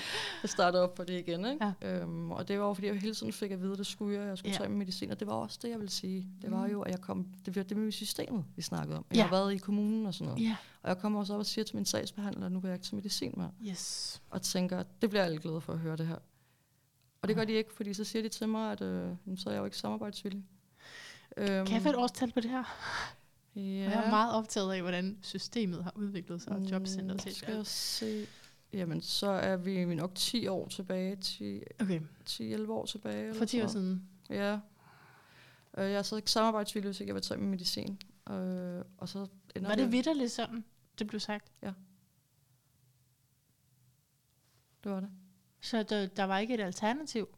En anden måde, de kunne hjælpe dig på? Mm, Ja, altså det, det, det ender jo så med, at jeg må ikke bare stoppe jo. Altså jeg skal jo igennem en masse undersøgelser og sådan noget, før jeg ligesom må stoppe med det her medicin. Og på det tidspunkt, der har jeg det jo, øh, altså lige inden det her, har jeg det så dårligt, at jeg faktisk sidder indstillet til den her førtidspension, for jeg kan slet ikke, altså jeg kan slet ikke overskue, hvordan jeg skal komme igennem mit arbejdsliv, hvordan skal jeg tage en Nej. uddannelse, jeg har jo droppet ud af det ene efter det andet, jeg har det Ja. altid dårligt. Og så er der noget inde i mig en dag, der bare sådan ringer og tænker, om du kommer aldrig at bo i skoven med dine dyr. Du kommer aldrig til at gøre alle de ting, du drømmer om, hvis ikke du, øh, at du gør noget nu. Hvis du skal stoppe. Og, okay, for jeg skal lige høre, så de siger, du må ikke stoppe, fordi så er du ikke villig til at samarbejde om hvad? Hvad er deres Omkring min, mål? øh, der er, jeg skal få det bedre Ja. ja. psykisk Okay, men det er jo godt nok. med Men- medicin. Men kun med medicin. Så det vil sige, også når du siger, at du skal tage en masse undersøgelser og så videre, før end at du kan få lov at stoppe det, altså, så må det være rigtig, rigtig meget, du tager. Det er det også. Altså Okay. jeg får for hæftige mængder Okay. øh, medicin. Jeg får Okay. faktisk så store mængder an- antipsykotisk, at man kan ikke hente den der store dosis i en pakke, så jeg skal have den højeste, man kan få, og så også Gange en- to. noget ved siden af. Ja. Øhm, og så har jeg heldigvis, heldigvis en rigtig dygtig sagsbehandler, jeg har fået, og jeg har tryg ved, og jeg har haft længe, og hun hjælper mig rigtig meget. Efter Øhm, hende der, der sagde, at så var du ikke samarbejdsvillig. Ja, der får Okay. jeg en ny, og så vidt jeg husker, hedder hun Beder du om en ny, eller? Det kan jeg, tror jeg ikke, jeg har gjort. Altså, Men jeg så, tror, hvad, hvad gjorde du så, da hun sagde, øh, du er ikke samarbejdsvillig? jamen, så hentede jeg bare min medicin, og så lod jeg være at tage den. Okay. Ja, fordi sådan noget kan de også tjekke jo. Altså det er så uhyggeligt faktisk, Ja. altså hvad de kan overvåge på en. Ikke? Så jeg hentede det bare og lod være at tage det. Og kan jo så mærke, at jeg får det bedre og bedre og bedre. okay. Og så okay. ender det så med, at i stedet for at kæmpe for at få den her pension, som jeg jo er lykkelig for i dag. Altså jeg er jo, jeg er jo lykkelig for i dag, og jeg tog en beslutning om at gøre noget andet, Ja, fordi ellers havde jeg jo ikke siddet her. Nej. Øhm, så jeg får det, man kalder en revalidering. Okay, så du besluttede for at stoppe med at kæmpe for fødselspensionen. I hvor lang tid havde du kæmpet for det? For det her er også noget, jeg ved, at der er lyttere, der genkender, at være i den kamp der. Jeg tror, at det var på tale i nogle år. Mm. Okay. Øhm, og til sidst tror Så du jeg... havde ikke nået virkelig at gå ind i kampen? Nej, fordi nej, det er jo, nej, nej, det havde jeg slet ikke. Altså Ja. slet heldigvis. Heldigvis tror- har jeg, jeg tror faktisk, de man- kræfter. Hvad siger du? Jeg heldigvis havde ikke noget at bruge de kræfter på Præcis. det. Ja. Altså, jeg tror, man kan udvikle på nuværende tidspunkt en diagnose til netop det fænomen. Jamen, det kan At du. kæmpe Det- for at få en bestemt ydelse. Altså, det, Ja. ja. det har en, Jamen, en meget det, skadelig påvirkning. Jamen, der har det virkelig. Mm. Altså, det er også det er virkelig, virkelig hårdt øh, at skulle kæmpe så meget for sig selv hele tiden. Ja, og kæmpe for altså hele tiden at have sygdommen i fokus også. Ja, Altså at gentage den del af sig selv, frem Ja. for hvis det var en anden del. Man ja lige præcis. Ikke? understrege hele tiden. Ja. Men, øhm, Nå, okay, men, men så fik du en så revalidering. får jeg en revalidering, og så skal jeg jo finde ud af, hvad jeg rigtig gerne vil. Altså, fordi det her det er min sidste chance. Der er jeg 29 her, tror jeg. Okay, Øh, ja. ja. Saturn return. Så jeg er 29 år gammel, og Ja. øh, jeg skal så finde ud af, hvad jeg vil. Og så siger min far til mig, at øh, siger, du skal vælge noget, du rigtig godt kan lide. Øh, og det er jo... Naturen har altid trukket i mig. På det tidspunkt tænkte jeg at det var en mulighed, jeg kunne arbejde med heste, fordi det kan man ikke rigtigt i Danmark. Så man, skulle man være ride, ridelærer eller berider eller et eller andet. Ikke? Hvad sagde, jeg- var det sidste ord? Berider. Nå. Sådan der tilrider heste og træner heste og sådan Mm. noget. Det var ikke lige mig. Um, så jeg tager en uddannelse som naturformidler. Mm. Jeg starter faktisk først op med at være, øh, hvad hedder det, skovlandskabsingeniør, det er skovfoderne. Øh, og så jeg kaster mig simpelthen ud i at starte på Danmarks Tekniske Universitet, efter at have været sygemeldt i tre år. Ja. Så vælger jeg lige at tage sådan et adgangskursus til ingeniøruddannelserne. Og det var ret voldsomt. øhm, jeg græd, altså jeg græd næsten hver dag i tre måneder, fordi det var så hårdt, det der matematik, når man tror, man er talblind, og så starter op med at have. B-niveau ude på universitetet. Ikke? Så jeg starter bare mega hårdt ud efter de her tre år som sygemeldt, og, øh, ja, og ender så efter et år med at finde ud af, at det er jo det, jeg vil jo. Jeg vil jo ikke sidde på et kontor og udregne alt muligt. Jeg vil ud i skoven. Og så, Men du, da du startede på det, tænkte du, at det var det, du ville? Ja, der At tænkte jeg, jeg ville, ja, Okay. at jeg skulle sidde på kontoret og udregne alt muligt og sådan noget. Men jeg troede egentlig også, man ville være mere ude i naturen, og så finder jeg ud af, sådan, at At det, det er er, det er ikke. de Okay. ikke ret meget. Altså. Men du gennemfører det der uddannelse der? Øh, ja, jeg, jeg får der et par eksamener. Øh, jeg dumper så også nogle eksamener, Ja, ja, ja. vil jeg så sige, men jeg, jeg prøvede der. Jeg kan huske, jeg fik der syv i engelsk. Det var Ej. da sådan ret. Og så fik jeg 10 i terminsprøve, dansk terminsprøve, som den eneste i dansk der Ej. på, på årgang. Ja. De andre var sådan Og så dumpede jeg vist alle de andre. Ja, men jeg, jeg prøvede kom ud med noget. Jeg kom ud med noget. Og jeg har lært meget om mig selv. Jeg har lært, at når der var noget, jeg gerne ville, så kunne jeg godt Ja. lægge mig i selen. Ja, og jeg godt kunne godt, historie. ja, jeg kunne godt yde mit bedste. Ikke? Men så Øhm, forlader du kontoret til fordel for, for at komme ud i skoven og blive øh, skovarbejder. Jeg vil som også er en uddannelse. Ja, det hedder skov- og naturteknikker. Ja. Øh, og så det, jeg gerne ville, det var at være naturformidler. Men for at blive naturformidler, så skulle man tage sådan en ordinær skovarbejderuddannelse. Det vil sige, at jeg skulle lære at gå med motorsav lige pludselig. Øh, Okay. Har det altid været en drøm? Nej, aldrig nogensinde. Nej, det har nemlig ikke altid været en drøm. Og jeg kan godt fortælle dig, at jeg havde nok valgt at overhøre den med motorsaven lidt, fordi at jeg havde godt nogen hørt sige, at du skal lære at gå med motorsav, og så tænkte jeg bare, at jeg kan nok bare gå med noget andet værktøj, eller jeg kan nok bare lave noget andet, Ja. eller et eller andet. Og så Ja. finder jeg også ud af, at det kan jeg ikke, fordi det er halvdelen af uddannelsen. Ej. Så der var ikke noget at gøre. Jeg var nødt til at lære det her. Øh, og det var meget grænseoverskridende i starten at stå med det der store bæs. som Er man den bare, ikke tung også? Jo, den var tung, og den var larmende, og vi fik Ej. hele tiden at vide, at den kaster og sådan noget. Hvis man ramte forkert med snuden, kunne den kaste tilbage og ødelægge hvor, altså vores udstyr og skære os i hovedet. Og det var sådan en meget voldsom oplevelse, så det var ret grænseoverskridende at stå med det her bæst, og så skulle lære at fælde træ. Men det gjorde jeg. Ja, ja, jeg har motorsavcertifikat og det hele, og har skulle fælde ret store træer. Jeg har været i Lev i Naturstyrelsen, har været med til at fælde nogle kæmpe træer der. Altså, Hold da op. Øh, ja, ja, så det kan jeg godt. Så jeg lærte Ja, du jo en, en hel masse ting. Øh, Ja. Og så tog jeg også den her naturformidlerdel. Det er jo den, dem, der går rundt ud i naturen og lærer andre om naturen og formidler og sådan nogle ting. Ja. Og jeg kan egentlig huske, mens jeg er på den her uddannelse, jeg tænkte, hvad lever du her? Altså, hvad, hvad, hvad fanden har, hvad har du tænkt dig? Altså, skal du rende rundt derude og snakke om naturen? Og, når du, altså, ja, du ved, jeg, jeg følte, jeg var det helt forkerte sted. Mm. Var glad for det og sådan noget, men ville egentlig hellere bare have haft en anden skov, altså en anden gren af skovarbejderuddannelse. Måske bare ja, altså en almindelig skovarbejder, der render rundt ud i skoven hver dag og fælder træer og planter og sådan noget. Ikke? Det er meget interessant at høre, hvordan du egentlig har været inden for tyrens forskellige professioner. Ja. Men jo så stadigvæk let efter, altså det sådan, ja, du har været i dit felt, ikke? Ja. Men du har lige skulle finde der, hvor lige skulle at, finde øh, din livsgnist også var. Ja, lige præcis. Ikke? Og så, øh, da jeg så er færdiguddannet, øhm, det skal lige sige, så undervejs i den her uddannelse, der mister jeg kontakt med min familie. Vi bliver, får en kæmpe, kæmpe konflikt, øh, og jeg mister simpelthen kontakten med dem. Så halvandet år min uddannelse, sidste halvandet år, der har jeg ikke nogen kontakt med min familie, og det er bare mega hårdt. Altså, der er bare sådan flere gange, hvor jeg er ved at give op. Hvor jeg bare sådan, jeg kan ikke. Altså, jeg kan ikke. Jeg havde ikke haft noget sted at bo i en periode. Og ved, altså, det var, vi har været så hårdt, og jeg bare sådan, Din familie har altid været der for dig ellers indtil der? Ja. Okay. så det var sådan ret voldsomt at Ja. opleve, sådan lige fra det ene øjeblik til det andet, alle vender i ryggen. Og var det noget, du gjorde? Det var en konflikt mellem mig og min far. Der har Ja. ja. altid været lidt mellem mig og min far. Øhm, min far havde, øh, havde det rigtig svært psykisk for mange punkter, og det er Mm. gået ud over mig. Mm. Øh, sikkert ubevidst en Det stor del af har det tiden. med at gå ud over men børnene. ja, men der, problemet er jo bare, når der bliver bakket op omkring det for de andre Mm. familiemedlemmer. Så igen den der følelse af at være forkert, ikke? Ja. Men jeg mister så kontakten med dem, og det, Ja. er, det er simpelthen så hårdt at komme igennem den her Mm. uddannelse. Jeg har flere gange jeg var sådan, jeg kan ikke, altså jeg kan ikke gøre det. Og hvad for en uddannelse taler vi om nu? Den, som jeg har nu, den er skov- og Skov- og naturteknikeruddannelse. naturtekniker, yes, skov- og. Ja. Øh, men jeg ved også godt, at det er min sidste chance. Altså jeg ved godt, at hvis jeg går ud af det her nu, så kommer jeg ikke i gang igen. Så, så, så taber jeg i livet. Altså det var Ja. den følelse, jeg havde. Ja. Jeg var nødt til at, at kæmpe for mine børn. Jeg var nødt til at vise mine børn, at man tager en uddannelse, og man, Ja. man gør de ting, man elsker. Og, Ja. Og bliver så færdiguddannet, der når jeg så at blive god under min familie. Så min mor og far er heldigvis med, da der er jeg så bliver Okay. færdiguddannet. Det er en ret stor dag for alle, jo, fordi der var aldrig nogen, der troede, at jeg ville få en uddannelse hånden på hjertet. Mm, Mm. Altså, mm, det, det var der ikke. Mm. Øh, jeg tror ikke engang min nærmeste familie havde troet, at, øh, at det ville kunne lade sig gøre. Men jeg får min uddannelse, jeg bliver færdiguddannet og får Mm. øh, uddannelsesbevis i hånden. mm. Og så kan jeg ikke få noget job. Så der er ingen jobs i hele landet. Altså, der er ikke engang et job på Møn, der er ikke noget på Bornholm, der er ingenting. Til lige præcis det her. Lige præcis det her, Okay. altså med, inden for det grønne område, ikke, og det jeg gerne vil. Var det så det her, du gerne ville? Ja, det troede jeg jo. Okay, ja. Det troede jeg jo. Jeg troede jo, at jeg gerne ville øh, arbejde i skoven og have været sådan skovløber og mm-hmm. have et Mhm. hus i skoven, Mhm. mm. og det kunne jeg også sagtens have set mig selv som. Men øhm, Der var ikke noget. nej, der var ikke noget. Og øh, Mm, Så kom du så i systemet igen. Nej, Nå. det gjorde jeg ikke. Så Hvad kom jeg på der så? almindelige dagpenge. Eller det gjorde kan man så godt sige, men jeg havde betalt til en A-kasse den her gang. det Så, er jeg, selvfølgelig rigtigt. så, øh, så selvom jeg var i systemet, kan man sige, så havde jeg sådan en følge, at jeg havde ligesom selv betalt, og jeg havde ligesom Okay. ret til at få dagpenge den her gang og sådan Ja. ja. noget, fordi nu havde jeg taget en uddannelse, og jeg havde betalt de her 500 kroner om måneden. Mm. Så nu kan jeg godt få min dagpenge med god samvittighed. Mm. Øhm, og det kan man jo så være på i to år, før jeg ud af.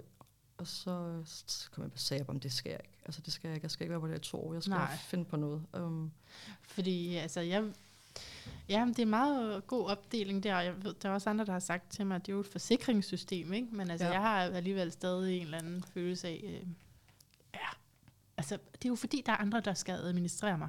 Ja. Og det taler ind i noget, øh, Men det er jo skide ubehageligt. Det Man skal søge ubehageligt. jobs to gange om ugen, og hvad skal man søge? Og der er så meget performer, der er så meget, du skal bare fordi, at det skal du. Der skal du bare, Og ja. det har ikke noget at gøre med din specifikke situation. Nej, nej, overhovedet ikke. Det siger loven bare, så det Ja. skal du bare gøre. Så det, det er jo rigtigt, men nu, jeg var jo trænet, kan man sige det. Jeg har prøvet det i Ja, mange år. trænet op til det. Så det var ren ferie, det der dagpenge. Ja, ja. ja, ja. Så, Ej, øh. Men så kan jeg bare huske, at jeg, sådan, øh, jeg bare tænker, om der skal ske noget. Og øh, så skriver jeg jo dagbog, som vi også snakkede om. Og sidder og så skriver en aften, og så kommer det simpelthen til mig, at øh, jeg skal lave det her naturhesteterapi.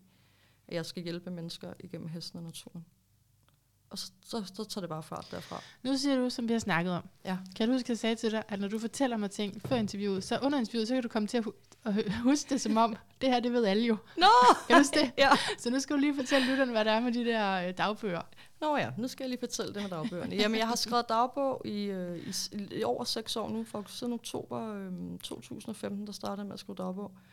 Og jeg har, i dag, der skriver jeg min dagbog nummer 85 færdig. Så jeg har skrevet rigtig, rigtig mange på de her, øh, på de her seks år. Og som jeg også kan forstå det, er det ikke bare tilfældige klatter, hist og pist, som jeg godt kunne finde på. Ja. Hvis jeg tænkte, der er ikke nogen, der skal se det alligevel. Det er faktisk, du henvender dig til en. Ja. Måske for seriøsiteten af det. Det gør jeg faktisk. Det gjorde jeg faktisk ret hurtigt. Jeg begyndte at skrive, som jeg fortalte, den her krise med min, øh, jeg havde en krise med mine forældre i 15, hvor jeg mistede al kontakten med alle sammen. Mm. Og jeg mistede faktisk også mit hjem ved samme lejlighed, fordi jeg boede hos mine forældre i en kort periode. Helt anden historie. Men så står jeg jo lige pludselig der med ingenting, Mm. og jeg øh, er oppe på Skovskolen, hvor jeg går i skole i en lille hytte, og jeg får lov at være deroppe, og jeg har ikke nogen at snakke med.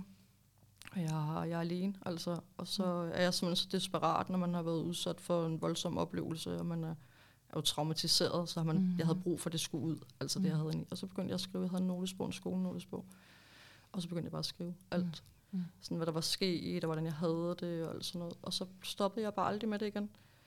Og øh, ret hurtigt begynder jeg øhm, at skrive til, til en eller nogen. Mm. Jeg ved, det er ikke nogen specifikt. Ligesom at skrive et brev til nogen. Ligesom jeg skriver et brev til nogen, ja, Ja. hvor jeg sådan forklarer fuldstændig, hvad der er sket, og hvordan Ja. jeg har det inde i. Og, øh, jeg har altid gået meget op i at formulere mig meget nøje. Øhm, sådan, så hvis du læser mine dagbøger, så vil du gøre et sekund i tvivl om, hvad det var for en situation, jeg havde stået i, og Mhm. hvordan jeg har haft det, og hvordan jeg kommet ud af det igen. Så jeg opdager bare hurtigt, at det her, det er som at han tager på ved hånden hele tiden. Ja. Øh, jeg har min bedste ven ved hånden hele tiden. Og øhm, det har, det har simpelthen reddet mig at skrive dagbog. Ja. Det er jo den, jeg tyr til, når jeg vågner. Nu gør jeg det heldigvis ikke så meget mere, men når jeg vågner med angst om natten, fuldstændig mm. bedre i sved. Så det første, jeg gør, det er at tænde stearinlys, sætte noget beroligende musik på og skrive. Mm. Så jeg skriver mig ud af angsten, jeg skriver mig ud af sorg, jeg skriver mig ud af håbløshed, modløshed. Jeg skriver, om, skriver også, når jeg er glad, jeg skriver om mine drømme, jeg skriver om mine fremtidsvisioner. Altså jeg, sådan, når jeg lukker øjnene, sådan, så kan jeg sådan se mit hus for sig, og så kan jeg sådan dufte, hvordan der er, og når jeg går rundt, og der er patent i min brændeovn, og jeg, det knitrer, du ved, i sneen, når jeg kommer gående med branden, og min dyr står lige herovre og sådan noget. Alle sådan nogle ting har jeg også skrevet ned. Og det begynder jeg jo så også at gøre her, da jeg finder øh, mit livsformål, som det her jo er. At det kommer til mig, at jeg skal hjælpe mennesker igennem hesten og naturen. Mm. Øhm, og så derfra, så, så begynder tingene jo bare at falde på plads. Lige pludselig så dukker der et kursus op, der hedder Hesten som pædagogisk redskab. Sådan et forslag til dig inde på øh, Facebook. Nå, jeg tænkte, var det også det bag? Nej, det var ikke det bag. Ja, det var inde på, øh, på Facebook. øh, ja. Øhm, og så melder jeg mig til det kursus, så det koster ikke ret meget, så det har jeg råd til. Jeg har også det, jeg har aldrig haft nogen penge, jo, eller vel. Det er, har man jo ikke, når man er altid syg, og man ikke Nej. har haft nogen opsparing og Nej, sådan noget. Så man har man jo ikke en kanten af samfundet. Ja, Ja. Det er også en 8. hus ting. Man Helt lever på altså. kanten. Ja. skraber lige røven hen over asfalten. Sådan, ja. Ikke? Ja, så der kommer der kurser, som jeg har råd til, og det melder jeg mig på. Mm. Og den første aften, jeg er der, der ved jeg bare, okay, det er det her skal. Altså, ja, det er så spændende, jeg sidder sådan helt ude på kanten af stolen. Ah. Jeg kan næsten ikke sådan trække vejret, fordi jeg bare kan mærke, der var der er bare noget der. Ikke? Okay. Og så kan jeg huske, øh, jeg spørger, hun hedder Helen Munksø, hende der holdte. Ja. Hun er sådan en rigtig sej kvinde også, du ved. En af, en af de få, sådan, hvis jeg skulle se op til nogen, jeg sådan tænker, okay, hun der, fedt. hun, ja, hun har også gjort nogle vilde ting. Og så spørger jeg hende, hvornår, hvornår skal jeg starte det her? Og så siger hun, nu. Du skal gå i gang nu, siger hun, der er brug for dig derude. Og jeg tror, at de ord, Øj. altså hun er jo slet ikke selv klar over mig, der har sat i gang i mig at sige de ting til mig. Ja.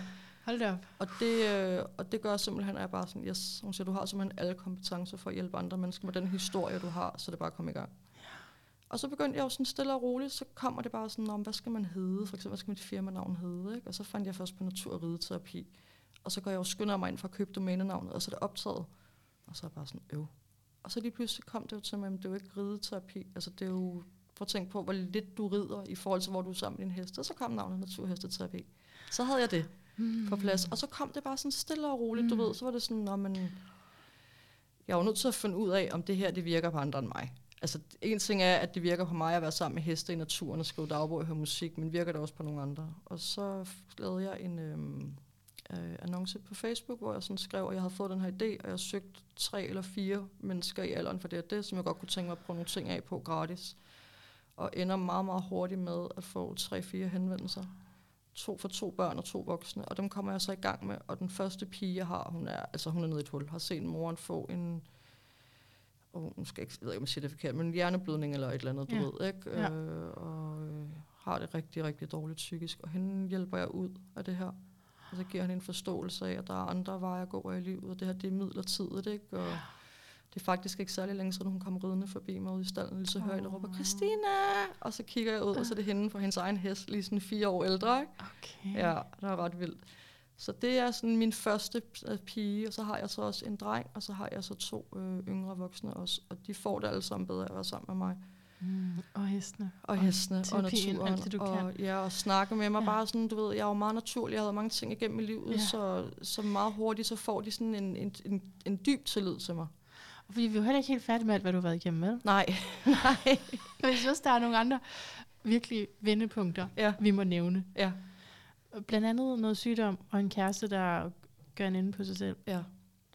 Hvor var du hen først? Ja, altså sygdommen kommer før, han ligesom tager sit eget liv. Ja, så lad os gå ja. Øhm, ja, så da jeg, jeg er i, i, inden jeg åbner naturhesteterapi, der, øh, der åbner jeg en Instagram og en Facebook og sådan noget, ligesom for at få noget personale, var jeg ved at sige. Nogle følgere ind, altså noget, nogen, der kender mig ind. Ja. Øhm, og, øh, ja, og så får jeg så fjernet min livmor i oktober 18. Hvorfor gør du det?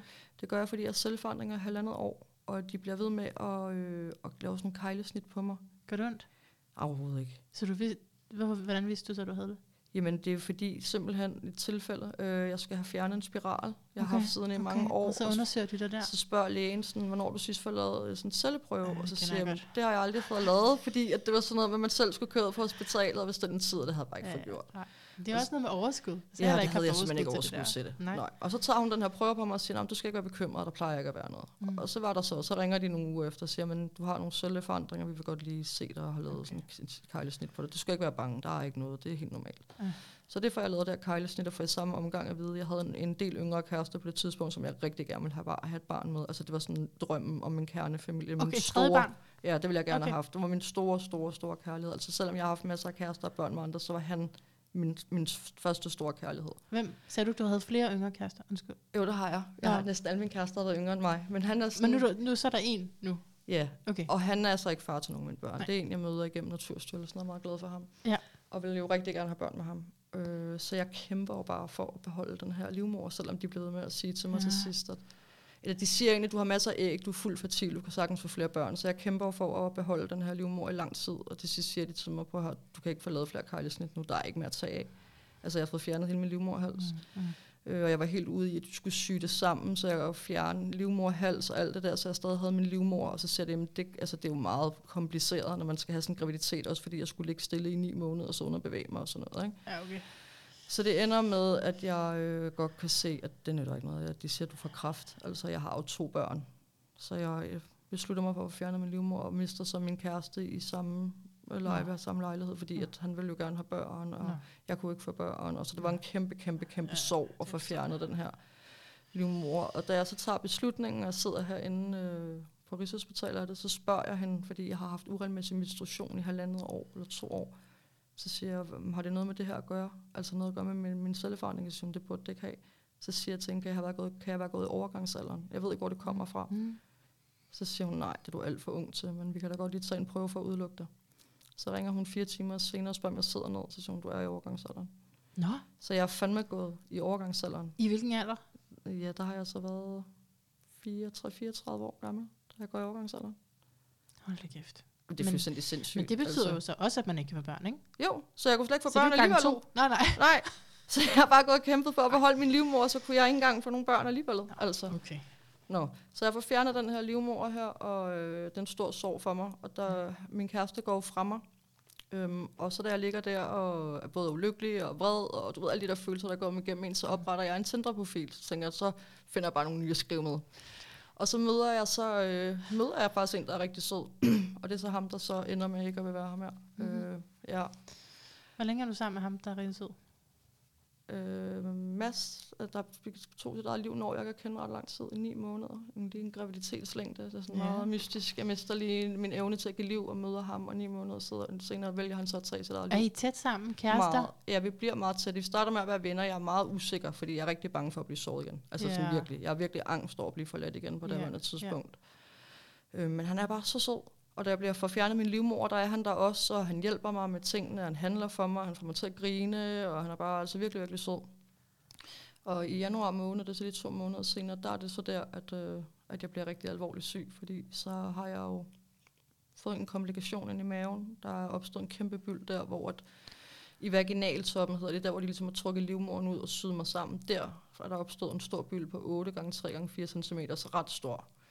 Øh, og på trods af, at jeg er på hospitalet to dage før bylden springer og øh, bliver syet sammen, fordi jeg har en bristning og har smerter, så i stedet for lige at køre mig en scanner og tjekke, hvad der forårsager de her øh, bristninger og smerter, så vælger de bare at lægge mig i narkose, syge såret sammen og sende mig hjem. Og så springer den her byld to dage senere. Øhm, og der kan jeg huske, at jeg ringer til min mor, og jeg er, sådan, jeg er desperat. Altså det, jeg har sundt i maven, og hun kommer så og prøver at give mig sådan et, et lavmang, tror jeg det hedder, hvor man lige, mm. jeg tror, jeg har hård mave, fordi jeg har fået morfin. Mm. Og da der ikke kommer noget ud der, der kan jeg godt regne ud, der er noget galt. Så øh, hun ringer efter en ambulance, som så også kommer rimelig hurtigt, men de tager det bare slet ikke alvorligt. Øh, ja, jeg skulle gå ned ad trapperne. Det har jeg oplevet før. Jeg kan ikke holde det tilbage. Jeg har oplevet de der fald, der ikke for mig. Men altså, i ja. andre sammenhænge, med sådan ja. nogle, hvor man ringer til nogen, og de bare ikke tager det seriøst. Ja. Mm. Og man, hvor man skal kæmpe, og det er jo det, der er problemet, man mm. ikke måske kan. Jeg var død, hvis min mor ikke havde været der. der. Det havde jeg. Jeg havde ikke kunne kæmpe for mig selv. Nej. Så jeg kommer og bliver kørt ud uden udrykning, ingenting. Stille og roligt bliver trillet ind der og bliver bare lagt, og så ligger jeg ellers bare og skriger for mit liv i 8 timer. Og bliver ramt ned i hovedet af en sygeplejerske, der råber og skriger af mig. Og, Hvorfor råber og skriger hun af dig? Fordi at jeg ikke, øh, altså jeg har jo så mange smerter, altså så voldsomme smerter, og jeg vil have noget smertestillende. Ja. Øh, og det eneste, hun vil give mig, det er noget, der hedder diklon. Det er en, en tablet, du skubber op i endetarmen. På det tidspunkt har jeg også tarmslyng, så min tarm virker slet nej, ikke. Nej, okay. Så... Og jeg vil have noget morfin, fordi jeg har så mange smerter. Jeg har så mange smerter, jeg kan ikke holde ud min t-shirt, ligger på min mave. Øh, og min mave hæver bare mere og mere op, fordi jeg har jo betændelse i hele min buhule, der bare raser. Mm og jeg kan ikke trække vejret til sidst. Øh, og som jeg, lige, som jeg sagde tidligere, så er jeg enormt dygtig til at trække vejret, for jeg har mm. trænet min heste i mange år. Jeg er faktisk så god til at trække vejret. Sidst jeg var på hospitalet, troede de, at jeg dyrkede elitesport. Okay. Så det er bare for at sige, sådan, at ja. det er noget, jeg har kontrol over. Ja. Så da jeg lige pludselig for ikke kan trække vejret, så panikker jeg, og de råber mig, træk vejret, træk vejret, siger de til mig, sådan meget nedladende over for mig. Jeg kan bare mærke, sådan, at der er noget helt galt og min mor render rundt ud på gangene og råber på hjælp, øh, og, sådan, og jeg skriger, og jeg skriger, og jeg skriger hjælp, og jeg skriger ring, ringt efter en ambulance ud på et andet hospital, og øh, jeg tror, at da der er gået et par timer, der ved jeg godt, at jeg skal dø, altså hvis ikke jeg får hjælp. Der kan jeg godt sådan mærke, at det, er, at det går den forkerte vej. Men jeg, kan ikke, jeg siger ikke noget til min mor, altså. Øh, og så i sidste øjeblik, der er der en læge. Jeg kan bare sådan huske, hun kigger ind og stikker hovedet og ser mig, og så kan hun bare godt se, der, der er noget galt. Øh, og så kan jeg bare huske, at det går stærkt derfra. Det er sådan, der er jeg begyndt at miste bevidstheden, så min søster kom også, hun er sygeplejerske. Og så der var jeg begyndt at vende det hvide øjnene. Ikke? Og min søster sagde til mig op dengang, at øh, hun har arbejdet på sådan noget, øh, havde det hematologisk med blodkræft og sådan noget. Hun siger, jeg har set et andet menneske nogensinde i så meget smerte, og han blev pumpet med stesolid morfin. Jeg fik morfin to gange på 8 timer. Mm. Så jeg kommer op i CT-scanneren, og lige pludselig derfra, der går det stærkt. Fordi så kan de jo se, at jeg er ved at dø. Jeg har jo det her, der raser ind i mig, og så kan jeg bare huske, de løber med mig ned ad gangen og råber, du får hjælp nu, du får hjælp nu. Og det eneste, jeg tænker, det er, at jeg skal have udlagt hele min mave. Jeg, har, øh, jeg havde sådan en rigtig, den er jo stadig flot, min mave i dag, selvom jeg har et arm. Jeg havde en rigtig flot mave, selvom mm. jeg har født to børn, jeg har altid reddet. Og, så jeg var sådan, det var en frygt for mig, at jeg skulle have skåret hele min mave op. Mm. Og så, øh, så sagde han, at det sådan, jeg prøver at gå ind igennem dine gamle port, porthuller, det der, hvor jeg har fået fjernet min livmor. Mm. Jeg prøver at gå ind igennem dem først. Og øh, så siger han, hvis ikke jeg kan det, så er jeg nødt til at skære dig op. Mm. Og i værste tilfælde vågner du med en, stomi. Mm. Og så det... er bare sådan... Så, og så siger han, giver du tilladelse til det, eller sådan noget? Og så må jeg bare sådan, har noget valg. Nej, altså. du, nej, jeg skal lige have en second opinion. Ja, vi får sige det til ja. Så jeg, det sidste, og der har jeg været i narkose rigtig mange gange. Øh, på daværende tidspunkt der har jeg fået fjernet min livmor, og jeg har været, ja, jeg tror det var tredje gang, eller sådan noget. Så jeg har lige prøvet det et par gange op til der. Og jeg bliver bare kastet op på det her operationsbord, og, og får alt muligt på. Hov. Og mine, kan selv, selv min mors søster får de der grønne hætter på, og der tror jeg faktisk, at der, der tror jeg, jeg skal dø der. Der er jeg sikker på, at jeg ikke vågner med, at det er for sent, altså. Og så vågner jeg alligevel 3-4, 3 timer til operationen, ikke? Og så vågner jeg jo inde på opvågningen, og, og det her, det er først, når jeg læser senere i mine papirer, men der står, at jeg er i chok. Okay. Og at jeg kan ikke forstå, hvad der er sket med min krop, og jeg er blevet med at kigge ned på min mave, og kigger ned på den her øh, pose. Du kan simpelthen ikke huske det? Nej, jeg, er simp- nej, jeg kan simpelthen ikke huske det der. Okay. Det er, altså, jeg kan slet ikke huske det der tid for opvågning. Jeg kan huske, at jeg vågnede op et par gange. Min mor, min far, min søster, farmor er der. Okay. Øh, men jeg kan altså, slet ikke huske noget ellers. Altså, jeg var, jeg var virkelig i chok over det. Og så blev jeg jo kørt op på en, øh, en hospitalstue. Og den morgen efter, der lægen, der opererede mig, kommer ind, så siger han sådan til mig, at det var meget tæt på, at jeg kunne redde dit liv. Og det var heldigvis en meget... Det var meget tæt på, at jeg ikke kunne have ja, reddet at jeg ikke kunne redde dit liv. Ikke? Okay. Han sagde, at dine organer, de svømmede bogstaveligt talt i betændelse. Øhm, og det var et mirakel, at jeg har overlevet det. Og gudskelov er han en af de bedste kirurger åbenbart, og han havde lige vagten den aften. Ikke? Så apropos det der med at være tæt på... Øh, ja. ja. Jeg var meget tæt på at dø. Altså meget, meget, meget tæt på at dø. Ja. Ja. Jeg husker også, at jeg lå, og sådan, jeg følte, at jeg, jeg kæmpede imod rigtig, rigtig længe, og da jeg så ligesom godt kan mærke, hvad vej det gik, ja. så var det egentlig som om, det blev okay. Jeg, altså jeg ved, jeg ved godt, det lyder underligt, men da jeg sådan forenede mig med, at det her, det, nu er det slut, så var det som om, det blev egentlig meget trygt og rart og behageligt. Men hele kampen, den der dødsangsten, dødskampen der, den var frygtindgydende. Altså, og jeg nåede også sådan at se mine børn blive voksne. De gik bare så stærkt, jeg kunne bare se dem blive gift og få børn og få børnebørn og alle sådan nogle ting, der jeg ville bare ikke være der. Så, øh, og så er det som om hele tiden var der noget, der sådan sagde mig, du, du er ikke færdig her, du er ikke færdig her, du, har, du skal blive her, du har mere at gøre her, ikke? Altså, du må ikke slippe. Men øh, hvis ikke jeg havde været så stærk i mit sind, som jeg er jo heldigvis jo er på det tidspunkt, jeg er jo ja. så stærk i sindet, jeg har jo trænet mit sind i mange år, skrevet mm. dagbog, været alle de her voldsomme ting igennem, så jeg kan godt holde mig selv i ro. Jeg kan godt, selvom jeg godt ligger her, så kan jeg godt sådan rolig, og du skal nok klare det, ligger jeg siger til mig selv. Jeg kan ikke huske præcis, hvad jeg siger, men jeg ligger og gentager nogle mantra for mig selv i hvert fald hele tiden for at holde mig i ro. Havde jeg ikke gjort det, så er jeg sikker på, at jeg havde været død i dag. Fordi så er jeg sikker på, at jeg var blevet sindssyg af smerten. Altså det, jeg fødte heller 10, 10 børn i træk, tog jeg heller altså, at føde. Det, altså, oh, okay. Det gør jeg. Altså, det vil være vand, det vil være piece of cake at tage 10 børn og lige føde dem i strib, end at ligge med sådan en tur der igen. Jeg kan godt forstå, at folk dør af det. Øhm. Så vågner du op. Og så vågner jeg op. Til en stomipose. Et helt nyt liv. Ikke? Ja. Nå, ja, et helt nyt liv også, ja. Liv, ja. Men jeg tænker bare, det her med at have stomi, ja. det er, at øh, man ikke kan gå på toilettet, er det rigtigt forstået? Ja, ja, det kan man så ikke. man går på toilettet ned i sådan en pose? Ja som man så skal have hæftet. Hvordan havde du med det, da du vågnede op til det? Tænkte du, yes, jeg vågnede op til et helt nyt liv, eller tænkte du? Jeg ville jeg ønske, jeg var død. Fucking, jeg ja. ønsker, jeg var død. Altså de første to dage, der havde jeg det så psykisk dårligt og fysisk dårligt, at jeg ville ønske, at jeg havde mig dø. Ja. Fordi jeg kunne slet ikke overskue. Altså, det, det jeg, lå, i, godt. jeg lå bare i den der hospitalseng. Jeg var jo sådan set lænket, fordi min højre side sad stomien med sådan en kæmpe pose, der hedder output, det der kommer ud af en stomi. Ja. Og i de første dage efter, så kommer der jo meget output ud, op til 4 liter eller sådan noget. Ja. Og i min venstre side, der havde jeg et, øh, et dræn siddende helt inde i lille bækkenet. Altså det har siddet 10-15 cm sådan inden og syet betændelse ud, så jeg havde en pose med betændelse, der hang på den anden side. Så de var sådan lænket fast på de her sengeheste. Og så kunne jeg bare ikke andet end at ligge ned. Øhm, og når man har ligget i en hospitalseng nogle dage, så begynder man at miste al sin muskelmasse. Mm. Så jeg, øh, det var sådan, jeg kunne ikke engang græde uden at have smerter, så fik jeg fibersprængninger. Ej, shit. Ja, altså min krop var simpelthen så svækket. Mm. Øh, Hvordan kom du op efter det? Jamen, jeg kunne, ja, det var min heste. Altså, det er simpelthen det her, jeg havde mit livsformål at følge. Det var det, der gjorde, at jeg ja, fik rejst mig så hurtigt op. Havde du, der havde du fundet der det? Der havde jeg fundet det. Okay. Der var jeg faktisk i gang. Der havde jeg, det var lige inden jeg skulle åbne naturhesteterapi sådan okay. officielt op, og jeg havde CVR-nummer, jeg havde fået lavet hjemmeside, okay, og alle de der klar. ting.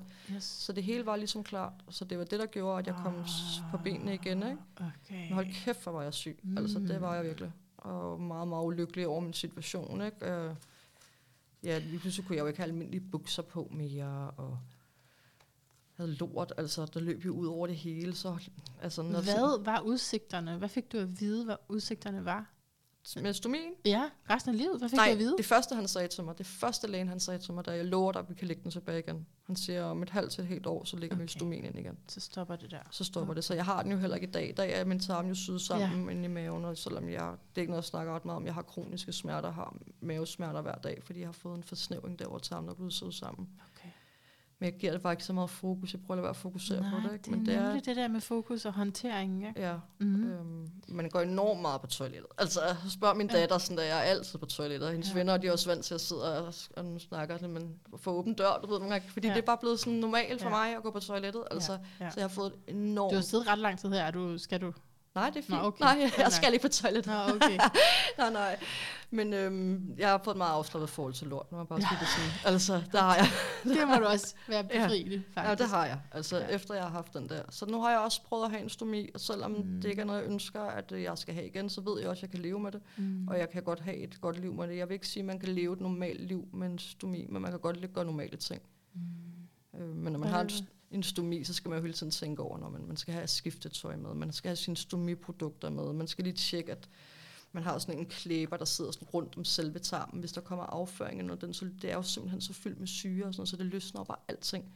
Så man skal virkelig sådan sætte det sådan, ved ikke, om jeg kan forklare det, men sådan en ring, man nærmest sætter rundt om tarmen, og sådan tæt den sådan Du helt skal jo have en hel uddannelse for at kunne begå dig. Ja, man skal i hvert fald lære at passe den selv. Det lærte jeg meget hurtigt. Ikke? Ellers så skulle jeg jo have hjemmesygeplejerske, og det Ja. kunne jeg godt mærke, det skulle jeg ikke have. Nej. Der kom sådan en hos mig flere Nej, gange om nej, dagen. nej, Så jeg lærte faktisk meget hurtigt at acceptere, at den var der og passe den selv. Ikke? Du er så sej. Du er så fucking sej. Men så, så sker der noget jo mere. Ja. Ikke? Du har det her stomiforløb. Ja, der har, jeg har det her stomiforløb, og jeg bliver så kærester med Mads. Ja. Øh, og vi har det mega Det godt sammen. rart, at han var der under Ja, det. jamen, det var han. Altså, hvis ikke der havde været for ham, så tror jeg sgu ikke, jeg var kommet så godt igennem det. Hold Han- kæft, han tog han det pænt. Han støttede mig så Mm. meget, og vi grinede hver dag. Selv på dage, hvor der ikke var noget at grine af, der fik han mig til at grine, Mm. og han hjalp mig rigtig meget med mine dyr, og jeg, sådan, jeg slappede meget af sammen med ham. Hvad var han i stjernetegn? Og Mads han var født den 7. i 7. Yes, så er vi øh, krebs. Krebs. Okay. Ja, det var han i hvert fald. Mm. Øh, men skide sød og hjælpsom og sjov, og, og øh, jeg vidste godt, at han havde dårligt selvværd. Jeg vidste godt, der var nogle ting, men jeg vidste ikke, at han havde det så dårligt. Øh, og det, det er meget vigtigt for mig, at han begynder at skrive dagbog. Og jeg kan, ikke, jeg kan ikke fortælle, hvorfor det var så vigtigt for mig, men det var så vigtigt for mig, at han begyndte at skrive dagbog. Og så det gør han. Og Og du fik ham til det. Ja, det gjorde jeg. Jeg fik ham til at skrive dagbog, og vi sad tit ved siden af hinanden, og det var tit, når han var sådan lidt sådan, "Øh, hvad skal jeg lave? Så, så skriv. Altså lad være at sidde på din telefon. Prøv at skrive Mm. ned, hvad du, hvad du tænker og føler. Øhm, så jeg vidste godt, der var nogle ting, han havde det dårligt over, men vi var egentlig meget åbne, og vi snakkede om mange ting, og vi har også snakket om selvmord mange gange. Hvorfor har I fordi, snakket om det? fordi jeg har haft det så psykisk dårligt igennem livet, så Ja. for mig er det en helt naturlig tanke. Altså Også for, mig. Fuldstændig. Fuldstændig mig også. Ja, og det er sådan noget, jeg kan sagtens forstå, at folk gør det. Altså jeg ved godt, ja. det er jo ikke noget, jeg skal sidde opildne til eller noget som helst, men jeg har simpelthen været derude, hvor jeg har stået på randen så mange gange, og Ja. godt kan forstå, at man tænker, at der er ikke andre veje. Jeg vil ikke være her mere. har det også, og jeg har lige lavet programmer der, om det også, og jeg ved godt, det, det er et det er en kontroversiel holdning, fordi det, jeg er bange for, det er jo at sove nogen, som har mistet en, og har brugt måske hele deres liv på at prøve at samle sig selv efter, at der er en, der Ja. begået selvmord. Og den situation forstår jeg godt, Mm. Er traumatisk. Øh, men men Ja. ja. altså, et selvmord er oplagt. Ja, det er det. Altså, det er jo en du vej fucking ud. kæmper, Ja, og ikke kan få lov til at være dig selv. Så der har jeg været mange gange. Ja. Ja. Og det tænker jeg, det så jeg tror måske også, du har haft Det har jeg. tanken, ikke? Jo, det har jeg også, også forsøgt. Okay. Ja. ja. Jeg har aldrig haft et direkte selvmordsforsøg med sådan indirekte overdosis af piller og taget lidt for meget. Og sådan noget, På den måde, så selvdestruktion på Ja. måde. Så det har ikke været sådan, at jeg har besluttet mig for, at nu gider jeg ikke at leve med. Og så, og, altså, det har jeg ikke. Men Mm. det, men det gjorde han jo. Um, Ja, så fortæl mig det. Hvordan, øh, du så ikke noget tegn på det. Det er det, der er det så vildt ved den her historie. Det var, At du er i et kæresteforhold til en, som pludselig vælger det her, Ja. uden at have sagt noget om det. Men Ja. I, du siger, I har talt om det mange gange. talt om det mange gange. Han har spurgt ind til det, og han har spurgt sådan, "Nå, men hvis, altså, hvis du gerne vil tage dit eget liv, og sådan, hvad vil, hvordan vil du så gøre det? Mm, Hvad tænkte du om, at han spurgte det? Jamen det var, for mig var det sådan, det er slet ikke, der er slet ikke noget unormalt i det. Altså det var sådan en helt normal samtale, ligesom vi to har, ikke? Hvad Mads svarede var du så? Hvad, hvad dyb vil du gøre? Jeg vil gerne vide, hvad vil du gøre? Okay, Vil du gerne? Ja. Nå, Hvordan vil så vil jeg faktisk kun lille forgifte mig selv. Hvad betyder det? Altså sætte sig ind i bilen, ikke? Og så, så lige, ja, jeg ved Så ikke, skal vi skal man- beskrive. Så skal man finde noget gas, eller hvad? Men det har du for bilen af. Nå. Det er det, du bruger. Du bruger udstødningsgassen. Så leder du det ind i bilen og lukker til. Og det er jo det, det sover man jo ind af. Så man bare. Ja, så sover man ind af. Okay. Så, det, øh, så, så da det var, han ligesom tog sit eget liv, der følte jeg jo lidt, at det var mig, der havde givet ham ideen. Var det, var det det, han gjorde det? Nej, han sprang ud foran et tog, men det viser sig så, at det var nok hans første idé, det havde været at gøre det på den måde, jeg lige forklarede før, fordi vi fandt alle ting, eller hans stefar fandt alle tingene i bilen til det, ikke? Så det kan også godt gå galt. Altså, det kan godt ikke lykkes. Ja, det kan det godt, men jeg tror bare, at det, der skete den dag, han, øh, han tog afsted, det var simpelthen, at jeg var for langsom. Jeg tror, han havde planlagt, at det skulle være der, der, der, og så blev hans bil holdt ud i min stald, hvor du har været ude i dag. Og øh, der, det var der, der var lå støvsugerslangen og nogle andre okay. forskellige ting i. Ikke? Så jeg men tror, så var du kommet hjem? Nej, så, øh, så var det meningen, at vi skulle køre derud sammen, men så fordi jeg blev ved med at udskyde det, fordi jeg skulle sende nogle mail, så tror jeg, at han i desperation til sidst, så tog han, endte han med at tage min bil øh, og sige til mig, at jeg går lige en tur, og så havde han taget ekstra nøglerne til min bil, og så kørte ud til øh, stationen, og så sprang han ud foran et lyntog. Ja, og det havde jeg jo ikke set komme. Så ikke nok med, at det var et, et gig, altså gigantisk chok. Det er nok et af de største chok, jeg har fået hele mit liv. Øh, var det 2019? Det var 1. august 2019, ja. Så der havde jeg stadig stomin. Det var lige inden den skulle lægges tilbage. Øh, ja, så der... Øh, Hvordan fandt du ud af det? Med selvmordet? Ja. Jamen, øh, han var taget afsted ved en 12-tiden, halv 12-tiden, tror jeg. Og så øh, kom, havde jeg en veninde, der kom forbi. Jeg skulle sende nogle, nogle arbejdsmails afsted. Og da klokken så er et, to stykker, så vidt jeg husker, der, der skal jeg køre. Der skal jeg ud til hesten, jeg har en klient, og jeg er jo lige startet op, er begyndt at have klienter, og skal have en klient, øhm, så jeg skal ud og forberede mig, og så kan jeg bare se, at øh, min bil er væk. Og, og min første den tanke, det er sådan, at der er, der er noget helt galt. Altså, der er et eller andet fuldstændig galt. Jeg, for det første, så ved jeg, at min bil kan ikke stjæles. Altså, ikke fordi jeg har en helt ny model, men den er stadig ny nok til, at det ikke bare en, du brækker op og lige sådan lirker op. Øh, ikke fordi jeg nogensinde har stjålet en bil, men jeg vidste også, at jeg havde holdt den der. Så der er sådan, jeg ringer til min mor, kan jeg huske, at jeg sådan i panik, at min bil er væk, og, og så er det, tror jeg også, hun siger til mig, at min bil kan ikke stjæles. Og så går jeg op i min lejlighed og opdager, at min ekstra nøgle er væk.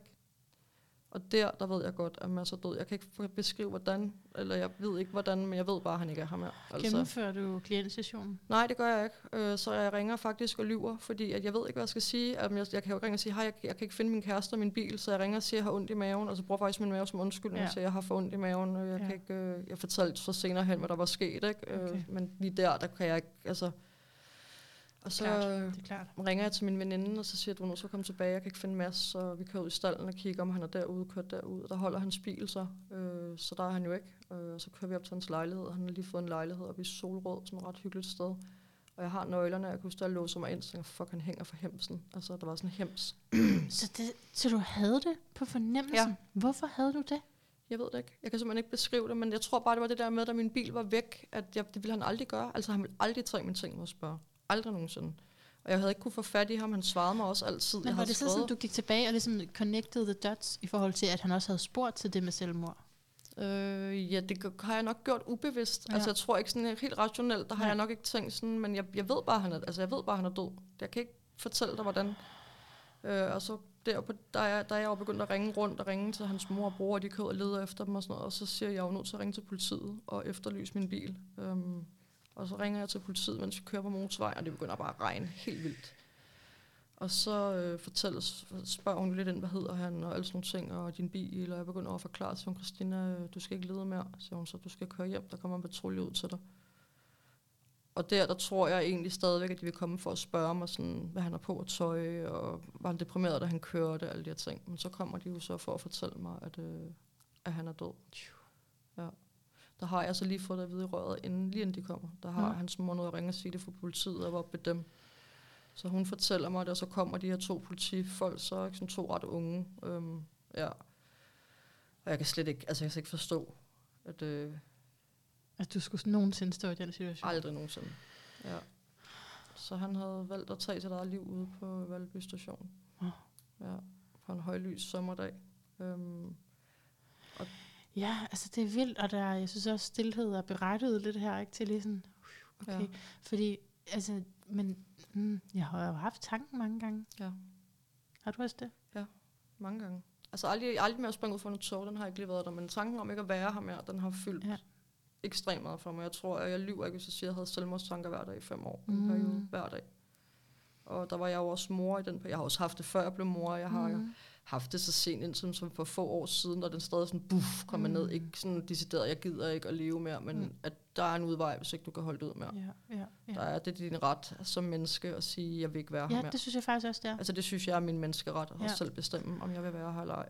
Men så kan man, altså jeg har i hvert fald oplevet det sådan, at jeg bliver holdt som gissel i det her liv, fordi jeg har børn. Ej, det lyder så. det er fordi, du også har så meget skorpion, så jeg kan godt tale Ja, om det, det på den sagtens. absurde måde.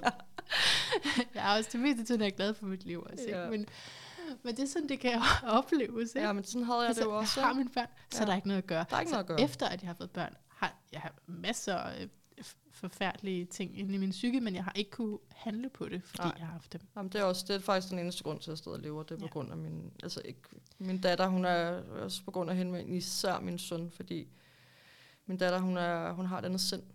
Så jeg ved, at hun skulle nok klare sig. Altså uanset hvad der sker i hendes liv, så skal hun nok komme ikke helt igennem det. Men det Mm. vidste jeg bare, det gør han ikke. Nej. Jeg ødelægger hans liv. Ja. Det gør jeg. Jeg ødelægger hans liv. Ja. Jeg ødelægger ikke bare, men jeg ødelægger min søns liv, hvis jeg Præcis. tager den her beslutning. Ja, og det er det, der kan sætte en ultimativt stopper for Ja. det der. Ham her, han havde så heller ikke børn selv. Han havde ikke nogen børn. Mads var kun 24. Han var, Han var 24. 12 år yngre end mig. Jeg har altid været, haft Mhm. yngre kærester, ja. Ja. men han er den yngste. Jeg er Mhm. 24 år gammel, men meget moden af sit sind, og Mm. jeg tror egentlig, at han var lidt for blød til at være i den her verden.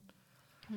Han var enormt reflekterende, enormt, enormt klog. Altså sådan, du ved, på sådan sjæleligt plan, ikke? Mm. Øhm, og nok nogle af de bedste snakker, jeg har haft i hele mit liv, det har været med ham. Det er også fordi, du har Venus i krebs. Okay. Jamen, det bare Venus, det er simpelthen, man elsker. Og hvad man, øh, ja, nyder det var bare meget. sådan, bum, lige fra starten af, så Krebs, klikkede det godt, bare. Det er godt tegn til Ja. dig. Ja. Altså sådan første gang, vi, vi har, vi har lidt, altså mødt hinanden på Tinder, og det var sådan mm. lidt tabu at sige det, og første gang han skal hjem til mig, så ved jeg ikke, hvorfor min faster lige er der den dag, og så lige pludselig bliver det bare overlappet, at han kommer, og jeg var sådan, fuck, jeg kan ikke sige til min faster, at jeg kommer ind på Tinder, så jeg er bare nødt til at skrive, hey, jeg har sagt, jeg har mødt dig på skovskolen. og så gør jeg bare sådan noget, hey, vi har aldrig mødt hinanden før, hej, velkommen og sådan noget, han har købt noget mad med og sådan noget, ikke? og så gik han bare ind i min lejlighed, som han har været der masser af gange før, og du ved, bare satte sig på stolen og begyndte at spise og snakke med min faster, og så tænkte bare sådan, wow, fuck, var han sej. Du ved, sådan, han hoppet med på den der med Ej, det hvor samme. godt. Så det var sådan, Perfekt. det startede, ikke? Ja. Perfekt. Og så, øh, ja, så det kom jo virkelig som et chok for mig, at, at han havde Ja. det så dårligt, altså. Ja, og det er jo så nu, vi skal også til at runde af her, Ja. ikke? men øh, jeg får næsten lyst til at gå ind i en længere udredning af det der selvmord. Jeg er slet ikke færdig med at tale om det, men Nej. øh, fordi interessant her vil jo være at undersøge, var han på noget, nu ved jeg, det ved du måske, om han var på noget medicin, var han i en psykisk situation, hvor at han kunne komme ind i sådan en illusion, forstår du, hvad jeg mener? Kunne ja. Han være sådan derude, hvor han kom til at gøre det, uden at det egentlig var ham? Ja, jeg kan godt følge dig. Eller var det virkelig intentionelt? Det tror jeg, det var. Altså, jeg tror, at han kom ind i en, en sindstilstand, hvor at han selvfølgelig ikke var rationel. Det kan jeg også læse i hans dagbøger, og han skriver sådan, at Ja, han, det må han han er, selvfølgelig så læse. Det må man ja. Ja. jo godt, når man er død. ja, Først der. det, er jo, det jo der, det hele det ligesom gav mening, og jeg Okay. også skulle slappe af Okay. omkring det, og se, at han har haft selvmordstanker længe inden, Okay. at vi to havde talt om det. Det var ikke mig, der havde givet ham ideen. Det var noget, der havde ligget latent i ham, eller hvad man kan sige. Øhm, men det var hans samvittighed, der holdt ham tilbage et langt stykke tid. Og lige pludselig får han bildet sig selv ind, at han, er, han ikke er noget godt menneske. Okay, han er det kan du læse. Ja, ja. Altså, han er narcissistisk, ah. og han, han skriver, at jeg har gjort mig selv til et monster. Øh, og sådan nogle ting, ikke? Så han får bildet sig selv ind, at øh, Men han der- er så Der er det en gråzone, ikke? Når vi sidder og siger, at det er egentlig dit eget valg at tage dit liv, så er det jo en gråzone, hvis ja. Man har en forkert opfattelse af sig selv. Ja, det er præcis. Så jeg tænker ikke, at nogen ved sin fulde fem måske, sådan, altså man, jeg tænker ikke, han var helt rationel, da han tog beslutningen. Og så Nej, slet ikke, fordi han må... Han efterlod han noget til dig? han lod sin dagbog ligge hos mig. Bevidst, ligesom. Ja, det er jeg sikker på, han har Ja. gjort, ikke? Mm. Ja. Men ikke noget citeret brev. Ingenting. til I, dig. ikke noget brev. Nej. Ingenting. Altså, jeg kan sådan se, han sidder og skriver dagbog øh, lige inden han går og kigger over på mig flere gange. Og der kan jeg se, da jeg læser dagbøgerne igennem, at det går fra, at du kan læse, hvad han skriver, til at blive fuldstændig ulæseligt. Nå, Og lige pludselig, ja, altså fuldstændig ulæseligt. Det sidste, jeg kan læse, han skriver, det er undskyld univers. Og det bliver bare sådan nogle, du ved, så- sådan noget, altså okay. hen af papiret, ja. okay. Ja. Så Men han har været han er alligevel været rationel nok til at sætte sig ned i en bil, køre Ja, derud, parkere ja. den, Ja. Øh, hvad hedder det? Han har også, nu har jeg jo mødt vidnerne, flere vidnerne, der har set ham gøre det, hvor de også har forklaret mig, at han, han har smilet til folk. Simpelthen. Øh, og jeg tror, nu, kan, nu er det gissninger, det er jo ikke noget, jeg ved, men jeg tror simpelthen, han har prøvet at berolige folk, prøve at smile mm, til mig og fortælle andre dem, mennesker. ja, ja. at jeg, Det er jo. det er orden, jeg vil gerne herfra. Ikke? Ja. Ja, men altså, og for den anden ting, man kunne gå ind i, der er det så hans sjæl, der gerne vil det. Ja. Tror du det? Tror du, det er hans sjæl, altså, som siger, at jeg skal ikke være længere tid i den her inkarnation? Ja, det tror jeg faktisk. Ja. Jeg tror, han havde andre vigtige ting. Jeg tror, han havde givet, hvad han skulle give her. Mm. Øh, han har gjort et stort indtryk på rigtig, rigtig mange mennesker, og især mig. Mm. Øhm, og jeg ved, rigtig mange mennesker også. Øh, altså alle, der kender ham og har været i berøring med ham, de vil aldrig glemme ham. Altså han, Hvordan, ja. han var sådan en type, når man handlede med ham, alle kiggede på ham. Altså det var Mm. ikke bare en masse for os pæn, sådan, men Mm. ikke sådan wow, modelpæn, men det var hans energi, hans Mm. udstråling, sådan, at alle kiggede på ham. Altså ældre, gamle børn, alle var sådan draget af ham, kunne man mærke sådan, ikke? Øh, Hvordan kom du igennem den sorg? Jamen, det gjorde jeg simpelthen igen ved at bruge mine dagbøger, min heste og naturen. Øhm, jeg græd enormt meget. Jeg vandrede rundt i skovene. Jeg lå og skreg ned i skovbunden. Øhm, men jeg besluttede mig også meget hurtigt for, at jeg var nødt til at rejse mig igen, for jeg kunne meget nemt have påtaget mig skylden for det her. Jeg kunne meget nemt, så jeg kom jo også på et tidspunkt i sådan en fase, hvor jeg tænkte, hvordan skal jeg nogensinde kunne hjælpe andre mennesker? Altså, hvordan skal jeg hjælpe nogen? Jeg kunne ikke engang hjælpe min egen kæreste. Jeg kunne ikke engang se, at min egen kæreste havde det dårligt. Mm. Og der var jeg jo lige startet min virksomhed, og den kunne jeg godt mærke, den er du nødt til at komme over den der, fordi ellers så, øh, så kunne du lige så godt lukke det hele. Altså. Men den, den fik jeg virkelig. Jeg Hvad, tænkte, hvad, hvad er svaret på det? Det kan jeg da godt se. Hvad, hvad er svaret på det? Ja, hvad er svaret på det? Altså, at det er, jeg tror, at jeg er kommet frem til, at hvis folk de gerne vil dø, Ja. så kan så, du kan ikke gøre noget alligevel. Du kan Nej. ikke stoppe dem i det alligevel. Hvis ikke det var, havde været den dag, så havde det været en anden dag. Og det er så i forhold til selvmord, men egentlig kunne man sige det der om hvad som helst, vi vælger her Ja. i livet. Ja. Ikke? Jo. Altså, hvis det er det, man vil, og hvis det er ikke ens noget, livsvej, så er det ikke... Ja. Nej. Nej, ligesom altså, vi snakker om med livsformål, ikke? at der Ja. ja. er ikke noget, der kan stoppe dig og mig for at gøre de ting, vi, vi skal. Vi finder, man finder bare en vej. Ikke? Jo. Øhm, og det var igen det, der reddede mig. Det var naturhesteterapi. Men lad os så slutte af på øh, at beskrive nærmere, hvad det er. Er der ikke flere traumatiske hændelser, jeg har store? Nej, sikkert nok. der gemmer sig et par stykker måske. Ja. Oh, shit. ja.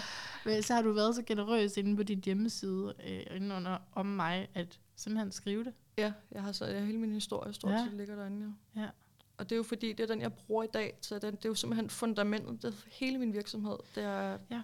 Jeg har taget udgangspunkt i mig selv. Ja. Alt det, jeg har været igennem. Alle de ting, jeg har været igennem i livet. Så hvordan hjalp du dig selv? Hvad var det, der hjalp dig? Mm. Og det var simpelthen at, øh, at få den her ro ind i, øh, for at styrke mit selvværd, for alt det der mindre værd, og sådan faret af, af banen og stille og roligt finde ind til min kerne igen, ind til de ting, jeg altid har været glad for, at være i naturen, og hjælpe andre mennesker, og gøre andre mennesker glade. Og så... Øhm, Det er jo et kæmpe vidnesbyrd om, at selvom du selv lider og har det svært, så kan du give så utrolig meget til andre mennesker, når du finder din rigtige plads. Lige præcis. Og det er jo bare det, jeg så gerne, eller bare bare, men det er jo Ja. det, jeg så gerne vil hjælpe andre mennesker med, simpelthen hele op for alt det, de har været igennem, bruge det som noget fornuftigt. Ja. Altså alt det, jeg har været igennem, det har jo lært mig så sindssygt mange ting, som jeg aldrig ville kunne læse mig til. Ja. Aldrig. Og nogle andre folk spørger mig, har du en uddannelse i det, du laver, som det har jeg ikke? Fordi for det første kan man ikke tage en uddannelse i det, men så tænker også, men fanden skulle også lære mig det her ting. Undskyld, Ja. jeg siger det. ja. Men jeg kunne simpelthen ikke forestille mig, Det har hvem... døden lært dig. Ja, altså Altså, det har livets brutalitet lært dig. Fuldstændig. Altså det her, det er der aldrig nogen, noget, nogensinde noget menneske, der vil kunne lære mig. Ja. Øhm, og det er ikke fordi, jeg siger, at jeg kan lære nye ting og udvikle mig hele tiden. Nej, og sådan du noget. har trods alt taget en masse kurser. og Det har jeg, alt muligt, bla bla bla. Men, øh, øhm, Og altid reddet og sådan noget. men ikke? Lige præcis det her, men lige præcis den her vej, jeg har Ja. valgt at hele mig selv på, det er jo kun noget, jeg har kunne lære ved at, at, ved at gå vejen. Ja. Øh, jeg sad faktisk også og tænkte i dag, sådan, hvis du over et bjerg, hvem vil du så helst have til at guide dig? En, der har læst et kort, eller en, der rent faktisk har gået vejen? ja. Den, der har gået vejen. Ja, du ved ikke? Ja, jo. Og det, er jo, øh, og det er jo det, jeg gør. Jeg har jo Mm. gået vejen, så jeg kan jo fuldstændig med ro i kroppen sige til folk, for eksempel, de sidder i dagpengesystemet, ved du hvad, du kan bruge dagpengesystemet til noget fornuftigt, fordi hvis du kommer med en plan og en idé og siger til dem, prøv at høre, jeg kunne faktisk godt tænke mig det her, så er de faktisk villige til at hjælpe egentlig pludselig. Jeg har selv Mm. brugt dagpengesystemet, eller Mm. øh, alt muligt med børn, og øh, jeg har jo noget med min søn også, der har været, der kan jeg jo også gå ind og sige, jamen, der har jeg også prøvet, jeg har også været i retten, og været alle mulige Ja. ting igennem, du ved, og selvmord, og min far død for nylig også, og familieting og sådan noget. Og Det der med retten, nu bliver jeg lige... Ja. Nej, den tager vi ikke, eller hvad? Altså med, med børnene, eller hvad? Nå, nå, var det med børnene med retten? Ja, ja. Okay. Jeg har været, jeg har været i retten flere gange. Ja. Ja, fordi du har... Jeg kan huske en del af din historie, du også skriver med frygten for at miste Ja. børnene. ja. Mm. Det, det var jeg. Altså, jeg, jeg prøvet, at de ville tage mine børn fra mig og kørt på mine psykiske diagnoser og Mm. mine psykiske lidelser og alle de ting, der ligesom har været før. Og så prøvede de at tage mine børn fra mig. Mm. Simpelthen, når jeg siger de, så er det min familie og mine børns Ja. fædre, der lige pludselig rottede sig sammen imod mig. Okay. Øh, ja. Ja, men jeg synes, det her det handler også rigtig meget om det, der er nedenunder det øjensynlige. Ja. Fordi det øjensynlige kunne være, når man, ja, du har netop de her diagnoser, at du er i systemet, men hvis vi nu faktisk har en, nogle højere forventninger til virkeligheden end det, ikke? Ja. og kan se på, øh, hvorfor du er ment til at være her, så er det lige pludselig nogle helt andre konklusioner, der kommer. ja, det er rigtigt.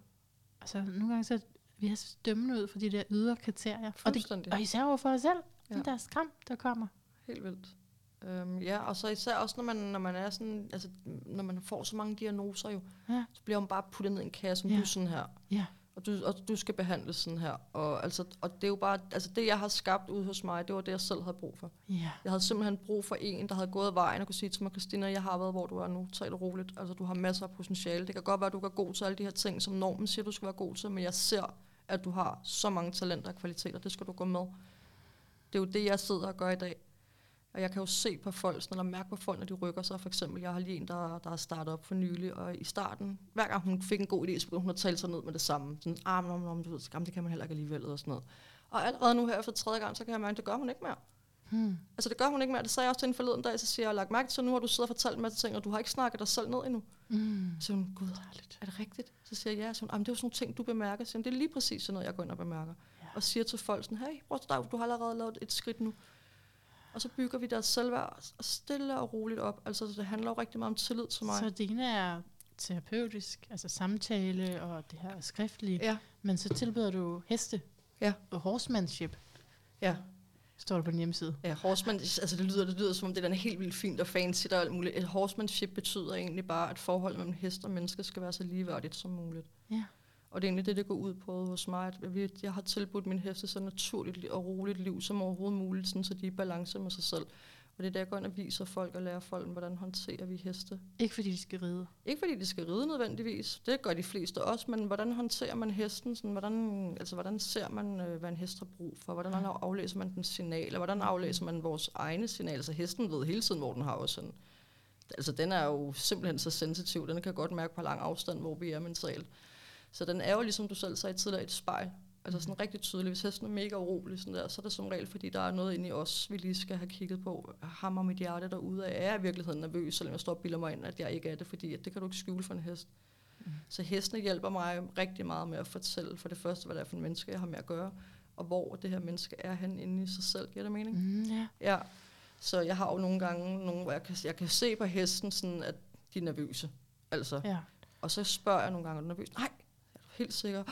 Jo, lidt måske, du ved. Sådan. Og så begynder de, lige snart de begynder at trække vejret, så kan de mærke sådan, at så falder hesten også ned. Så det er sådan ret, altså det, er- det er så nemt faktisk. Altså det ved jeg godt, det ikke er for alle, men for mig, der er så, så tæt knyttet med heste og så god til at hjælpe mennesker, så det er jo en rigtig, rigtig nem måde for mig at nå ind til folk ja. på. Fordi det er et sprog, du kan, ikke? Fuldstændig. Du, du, kan hestenes sprog. Ja, ja. Så det er bare, ja, bare, bare, men det er jo det, jeg har brugt til at hjælpe mig selv. Det er Det er, det, jeg bruger til at hjælpe andre i dag, så, så de kan finde deres livsformål også, ja. fordi det synes jeg, at, at det synes jeg er vores vigtigste opgave som menneske faktisk Ja. overhovedet. Ja. Det er at finde hvad ud af, hvorfor vi er her på jorden. Ja. Som i hvert fald ikke handler om at sidde fast i, hvad alle mulige har fortalt os. Ja, Og hvad vi måske selv er kommet til at gentage som en anden papegøje igen og igen Ja, ja. og igen. Og nogle historier har folk måske fortalt for at få en bestemt hjælp. ja, Eller fordi det var en del af, ja af og, en system, de nu var. men, øh, men bare fordi man var sådan en gang, så behøver man ikke at blive med at være sådan her. det, også det, Ja, det er det jo ikke en- også i den arketype fornyelse. Altså, Ja. du er blevet til noget andet. Lige præcis. Nu. Ja. Fuldstændig. Jeg kunne have været Christina Sylvester Pligter, der var psykisk syg. Det kunne have været historien om mig, der røg ind og ud af psykiatrisk afdeling hele tiden, og fik det værre og værre og værre, og højst sandsynligt nok have endt, enten med at blive fysisk syg, eller tage mit eget liv. Fordi jeg ikke kunne, være, jeg kunne ikke se mig selv i øjnene. Altså, jeg, Og jeg, det kunne have været historien. Det, kunne have været historien. have været historien. Det er ikke bare noget, vi finder på. Du har Nej. siddet der tæt på Ja, jeg fødselspension, tæt Ja, på jeg alt, alt det muligt. kunne ikke? simpelthen have været min historie. Og så har- siger du, det er det her livsformålsbegreb, der har reddet dig. Ja. Altså følelsen af, lige præcis her passer jeg ind, og det kan jeg hylde. bidrage Ja, med mine unikke talenter. lige præcis. Og det har alle så det. Det vil jeg mene, de har. Ja. Det vil jeg simpelthen mene, at alle mennesker har. Jeg kan ikke se, hvem der ikke skulle have det. Alle, der har en sjæl, har et livsformål. Ja, en grund til at være her. Jeg ikke har en grund til at være her, men det er bare, det Mm. kræver jo et sindssygt mod mm. og går ud og finder sit livsformål. Altså det gør det jo virkelig. Mm. At sige, nu beslutter jeg mig for at finde ud af, hvad fanden der jeg er, har sat her på jorden for. Men mod er jo noget, man opbygger dag for dag. Man behøver jo ikke at have alt modet, når man tager beslutningen. Nej, nej. Man, man må bare tage et lille skridt ad gangen. Ja, altså fordi, simpelthen. Og det mod, du taler om, det er at gå, netop at gå imod normerne, eller det, Ja. man har lært, eller det, der er tryggest. Ja, lige præcis. Ikke? Og så går med sit hjerte, og går med det, man ja. mærker, fordi vores vigtigste hjælper som mennesker, det er vores intuition, hvis du spørger mig. For helvede da, den ved sgu da altid, hvad der er rigtigt og forkert, men vi er bare blevet, blevet lært, at vi skal ikke lytte til os selv. Mm. Og det du mærker, det er overhovedet ikke rigtigt. Altså det du føler, det er overhovedet ikke rigtigt. Eller hvis for eksempel jeg kom og sagde sådan som ung, jeg vil gerne arbejde med heste, så fik jeg at det kan man jo ikke. Altså man kan jo ikke arbejde med, hvordan skal man gøre det? Så skulle man jo netop være ridelærer eller et eller andet. Men der er jo tusind måder at gøre det på. I dag arbejder jeg jo med heste, der laver har jo kombineret de ting, jeg allerbedst. Jeg tror, at et livsformål består af flere forskellige ting. Mit det er jo at hjælpe mennesker, og ja, hjælpe dyrene også, men også at hjælpe mennesker igennem dyr, og være i naturen og skrive dagbog. Altså der er jo sådan mange ting, jeg har koblet sammen, og det er jo det, der er mit formål. Der er mange ting, jeg vil være god til. Jeg vil også være en rigtig god skovarbejder, en rigtig god massør, en rigtig god hestemassør. Jeg vil også være en god pædagog, en god naturformidler. Vil jeg også have været. Ja. Men det er bare ikke det, jeg brænder for. Nej. Det er ikke det, der får mit hjerte til at slå. Det er ikke det, der gør, at jeg uanset hvilken udfordring, jeg går igennem i livet, rejser mig hver evig eneste dag og bliver ved og ved og ved. Altså, Og måske er det netop fordringen med det der 8. hus. Altså måske er det netop, jeg er nødt til at leve på den her måde, ja. for ikke at øh, gå op i flammer. Ja, fuldstændig. Så, hele tiden. Ja, Ah, så tæt på kernen, så tæt på sandheden som overhovedet muligt. lige præcis. Ja. Og det er jo, jeg er blevet med at sige bare, fordi det er jo ikke bare, det er en kæmpe ting, men det er jo det, jeg gerne vil hjælpe andre mennesker med, også Ja. at finde hen til, at få, at, få opbygget det mod, det selvværd, den selvtillid, den tro. Altså, der må ikke være noget tvivl i dit sind. Du er nødt til at lægge alt tvivl til side. Hver gang den viser sig, er du nødt til at slå den fuldstændig til jorden, fordi tvivlen, den dræber simpelthen alle drømme og tro og håb og alt muligt andet. Så det er det, jeg hjælper folk med, det er simpelthen at finde den her totale ro, og den her kæmpe tro på, at det, de mærker, det skal de gå med. Jeg har for eksempel en lige nu, der gerne vil være hundetræner eller hundeinstruktør. Mm. Og det, det, altså, når du, hun kan ikke være andet. Altså, det kan hun ikke. Altså, det, man kan mærke, at det, det, det, er det er hendes livsformål. Altså, det er der, hun skal ud. Hun er hunden, hundenes stemme. Altså, hun skal ud og vise, hvordan gør man det her. Og så har jeg en, der, øh, der har gået hos mig, som skal være danser, for han lige pludselig ud af, men skal jeg skal danse? Det er det, jeg skal. Altså, jeg skal performe. Mm. Og det er sådan, altså, jeg ved, at næsten alle, der går hos mig, de kommer til at blive sådan noget rigtig stort, fordi de kommer til at finde ud af, hvad det er, Du udklækker dem. Ja, det er præcis. Jeg er som nogle stjerner, der bliver skudt ud, du Ej. ved ikke? Og selvfølgelig er det pisse hårdt. Jeg kan ikke tage folk og placere dem over et, et nyt liv, men jeg kan vise dem vejen derhen. Ja. Så selvom deres drøm ikke er nødvendigvis er den samme som min, så er vejen derhen, en stor del af vejen, det er jo den samme. Det er de samme metoder, det er de samme principper, det er den samme ro, du skal have. Det, ja, altså. Så det er det, jeg gør. Christina. Ja. Jeg har øh, et sidste spørgsmål, der Yes. hedder, hvad er din lyd af et bedre liv? Og så vil jeg også godt lige have dig til at trække kort. Ja. Der ligger tre bunker for dig. Du Ja. kan blande dem hver for sig, og imens du blander, vil du gerne sætte en intention om, hvad du gerne vil have nogle billeder på her. Okay. Så skal, er det, skal jeg blande altså, er tre bunker, eller hvad? Ja, Okay. fordi de hænger sådan sammen, så læser jeg planet. Okay, så jeg skal trække Øh, kort så for hver. Ja. Capricorn, stenbukken. Ja. Okay, så skal jeg... Jeg læser dem lige sammen, for så, så er det lettere at forstå budskabet. Yes. Så tager bare Pluto. Skønt. Det er skorpionen. Er det godt? Jamen, det er bare, det passer i hvert fald på, Okay. okay. øh, det er den, vi har talt rigtig meget om. Og fjerde hus, som er krabsens hus. Okay, Okay. okay. så jamen, jeg er jo spændt på, hvad det er, hvad du spurgte til, men altså, mm, altså Capricorn, det kunne man, altså, det kunne være sådan din offentlige profil, eller din karriere. Ja. Og fjerde hus, det er med dit hjem at gøre. okay. Og Pluto, det er de her store forandringer, som vi har talt om. Okay. Hvad, hvad spurgte du til? Jeg spurgte ind til min nærmeste fremtid. Spændende. Ja. Mm. Ja, Er det, er det for spændende, eller hvad?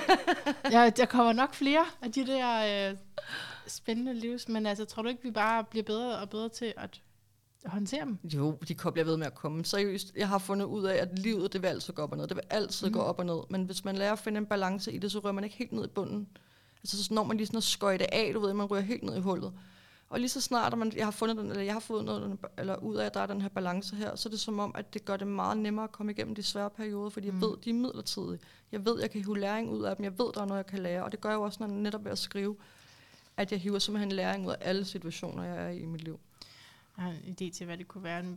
der var, jeg ved, der kom nogle ændringer i forhold til, din, hvor din søn skal bo henne. Ja. Det kan være sådan noget. Okay. Altså ændringer i dit hjem, ikke? Ja. Og, og som også betyder noget for, hvordan du så... Og det er nemlig inden for nærmeste fremtid. Ja. ja. Okay. Nå, Ja. ja. Så det er, spændende. altid, det er altid lettere, hvis man lige har lidt kontekst, så kan man sådan lege med det. Men, Ja. men ja, stenbukken, det er også en, der har gået op ad bjerget, der afbilledet der. Ja, tak. En ged, der går op ad bjerget, og som øhm, kan Ja, se jeg det kender fra det. oven. Ja, du Ja. kender vejen. Alright, det sidste spørgsmål. Ja. Hvad Ja. er din lyd af et bedre liv? Oh, min lyd af bedre liv, det er heste, der proster, og Åh, grise, der øffer, og en kuglepen, der skrætter hen over papiret, og du ved, vinden i træerne sådan en sommerdag, eller også bare sådan en efterårsdag som nu, og bare kan høre, den kommer susende sådan, og mine børn, der griner, og ja, det er nok min lyd og et bedre liv. Synes du, det er efterår? Nej, vinter. Ja, det, jeg ved jo godt, det er officielt er vinter, men, eller øh, undskyld, er vinter, men ja. Det var sådan, du har prøvet den mørkeste vinter, ja. så det her, det må bare være efterår. Ja, ja, det er det er sådan mildt efterår, det er ja. sommer jo. ja. okay. Ej, Christina, tusind tak for det her. Jamen, tusind tak, fordi jeg måtte komme. Jeg, har jeg synes, det har været, så har været sjovt, og det har været afslappende, og øh, det har været fedt bare at få lov at snakke og fortælle min historie. Vildt inspirerende. Tak. Af hjertet tak til dig, der har lyttet med til Lyden af et bedre liv. Første afsnit i år 2022. Jeg ved det ikke, men det kunne godt være en ny stil, slet ikke at lave nogen intro. Altså, som jeg indsætter bagefter. Glister på. Det kunne godt være. Nu får vi se. Jeg vil ikke lægge mig fast på noget. Året havde kun lige begyndt. Så lad os se, hvor det hele bliver hen. Jeg er i hvert fald umodigt glad for, at du har været med mig, og måske endda er med mig igen næste gang, og tilbage i arkivet. Indtil vi høres ved igen. Gentænk alt. Måske især, hvordan du kommer nærmere dit livsformål.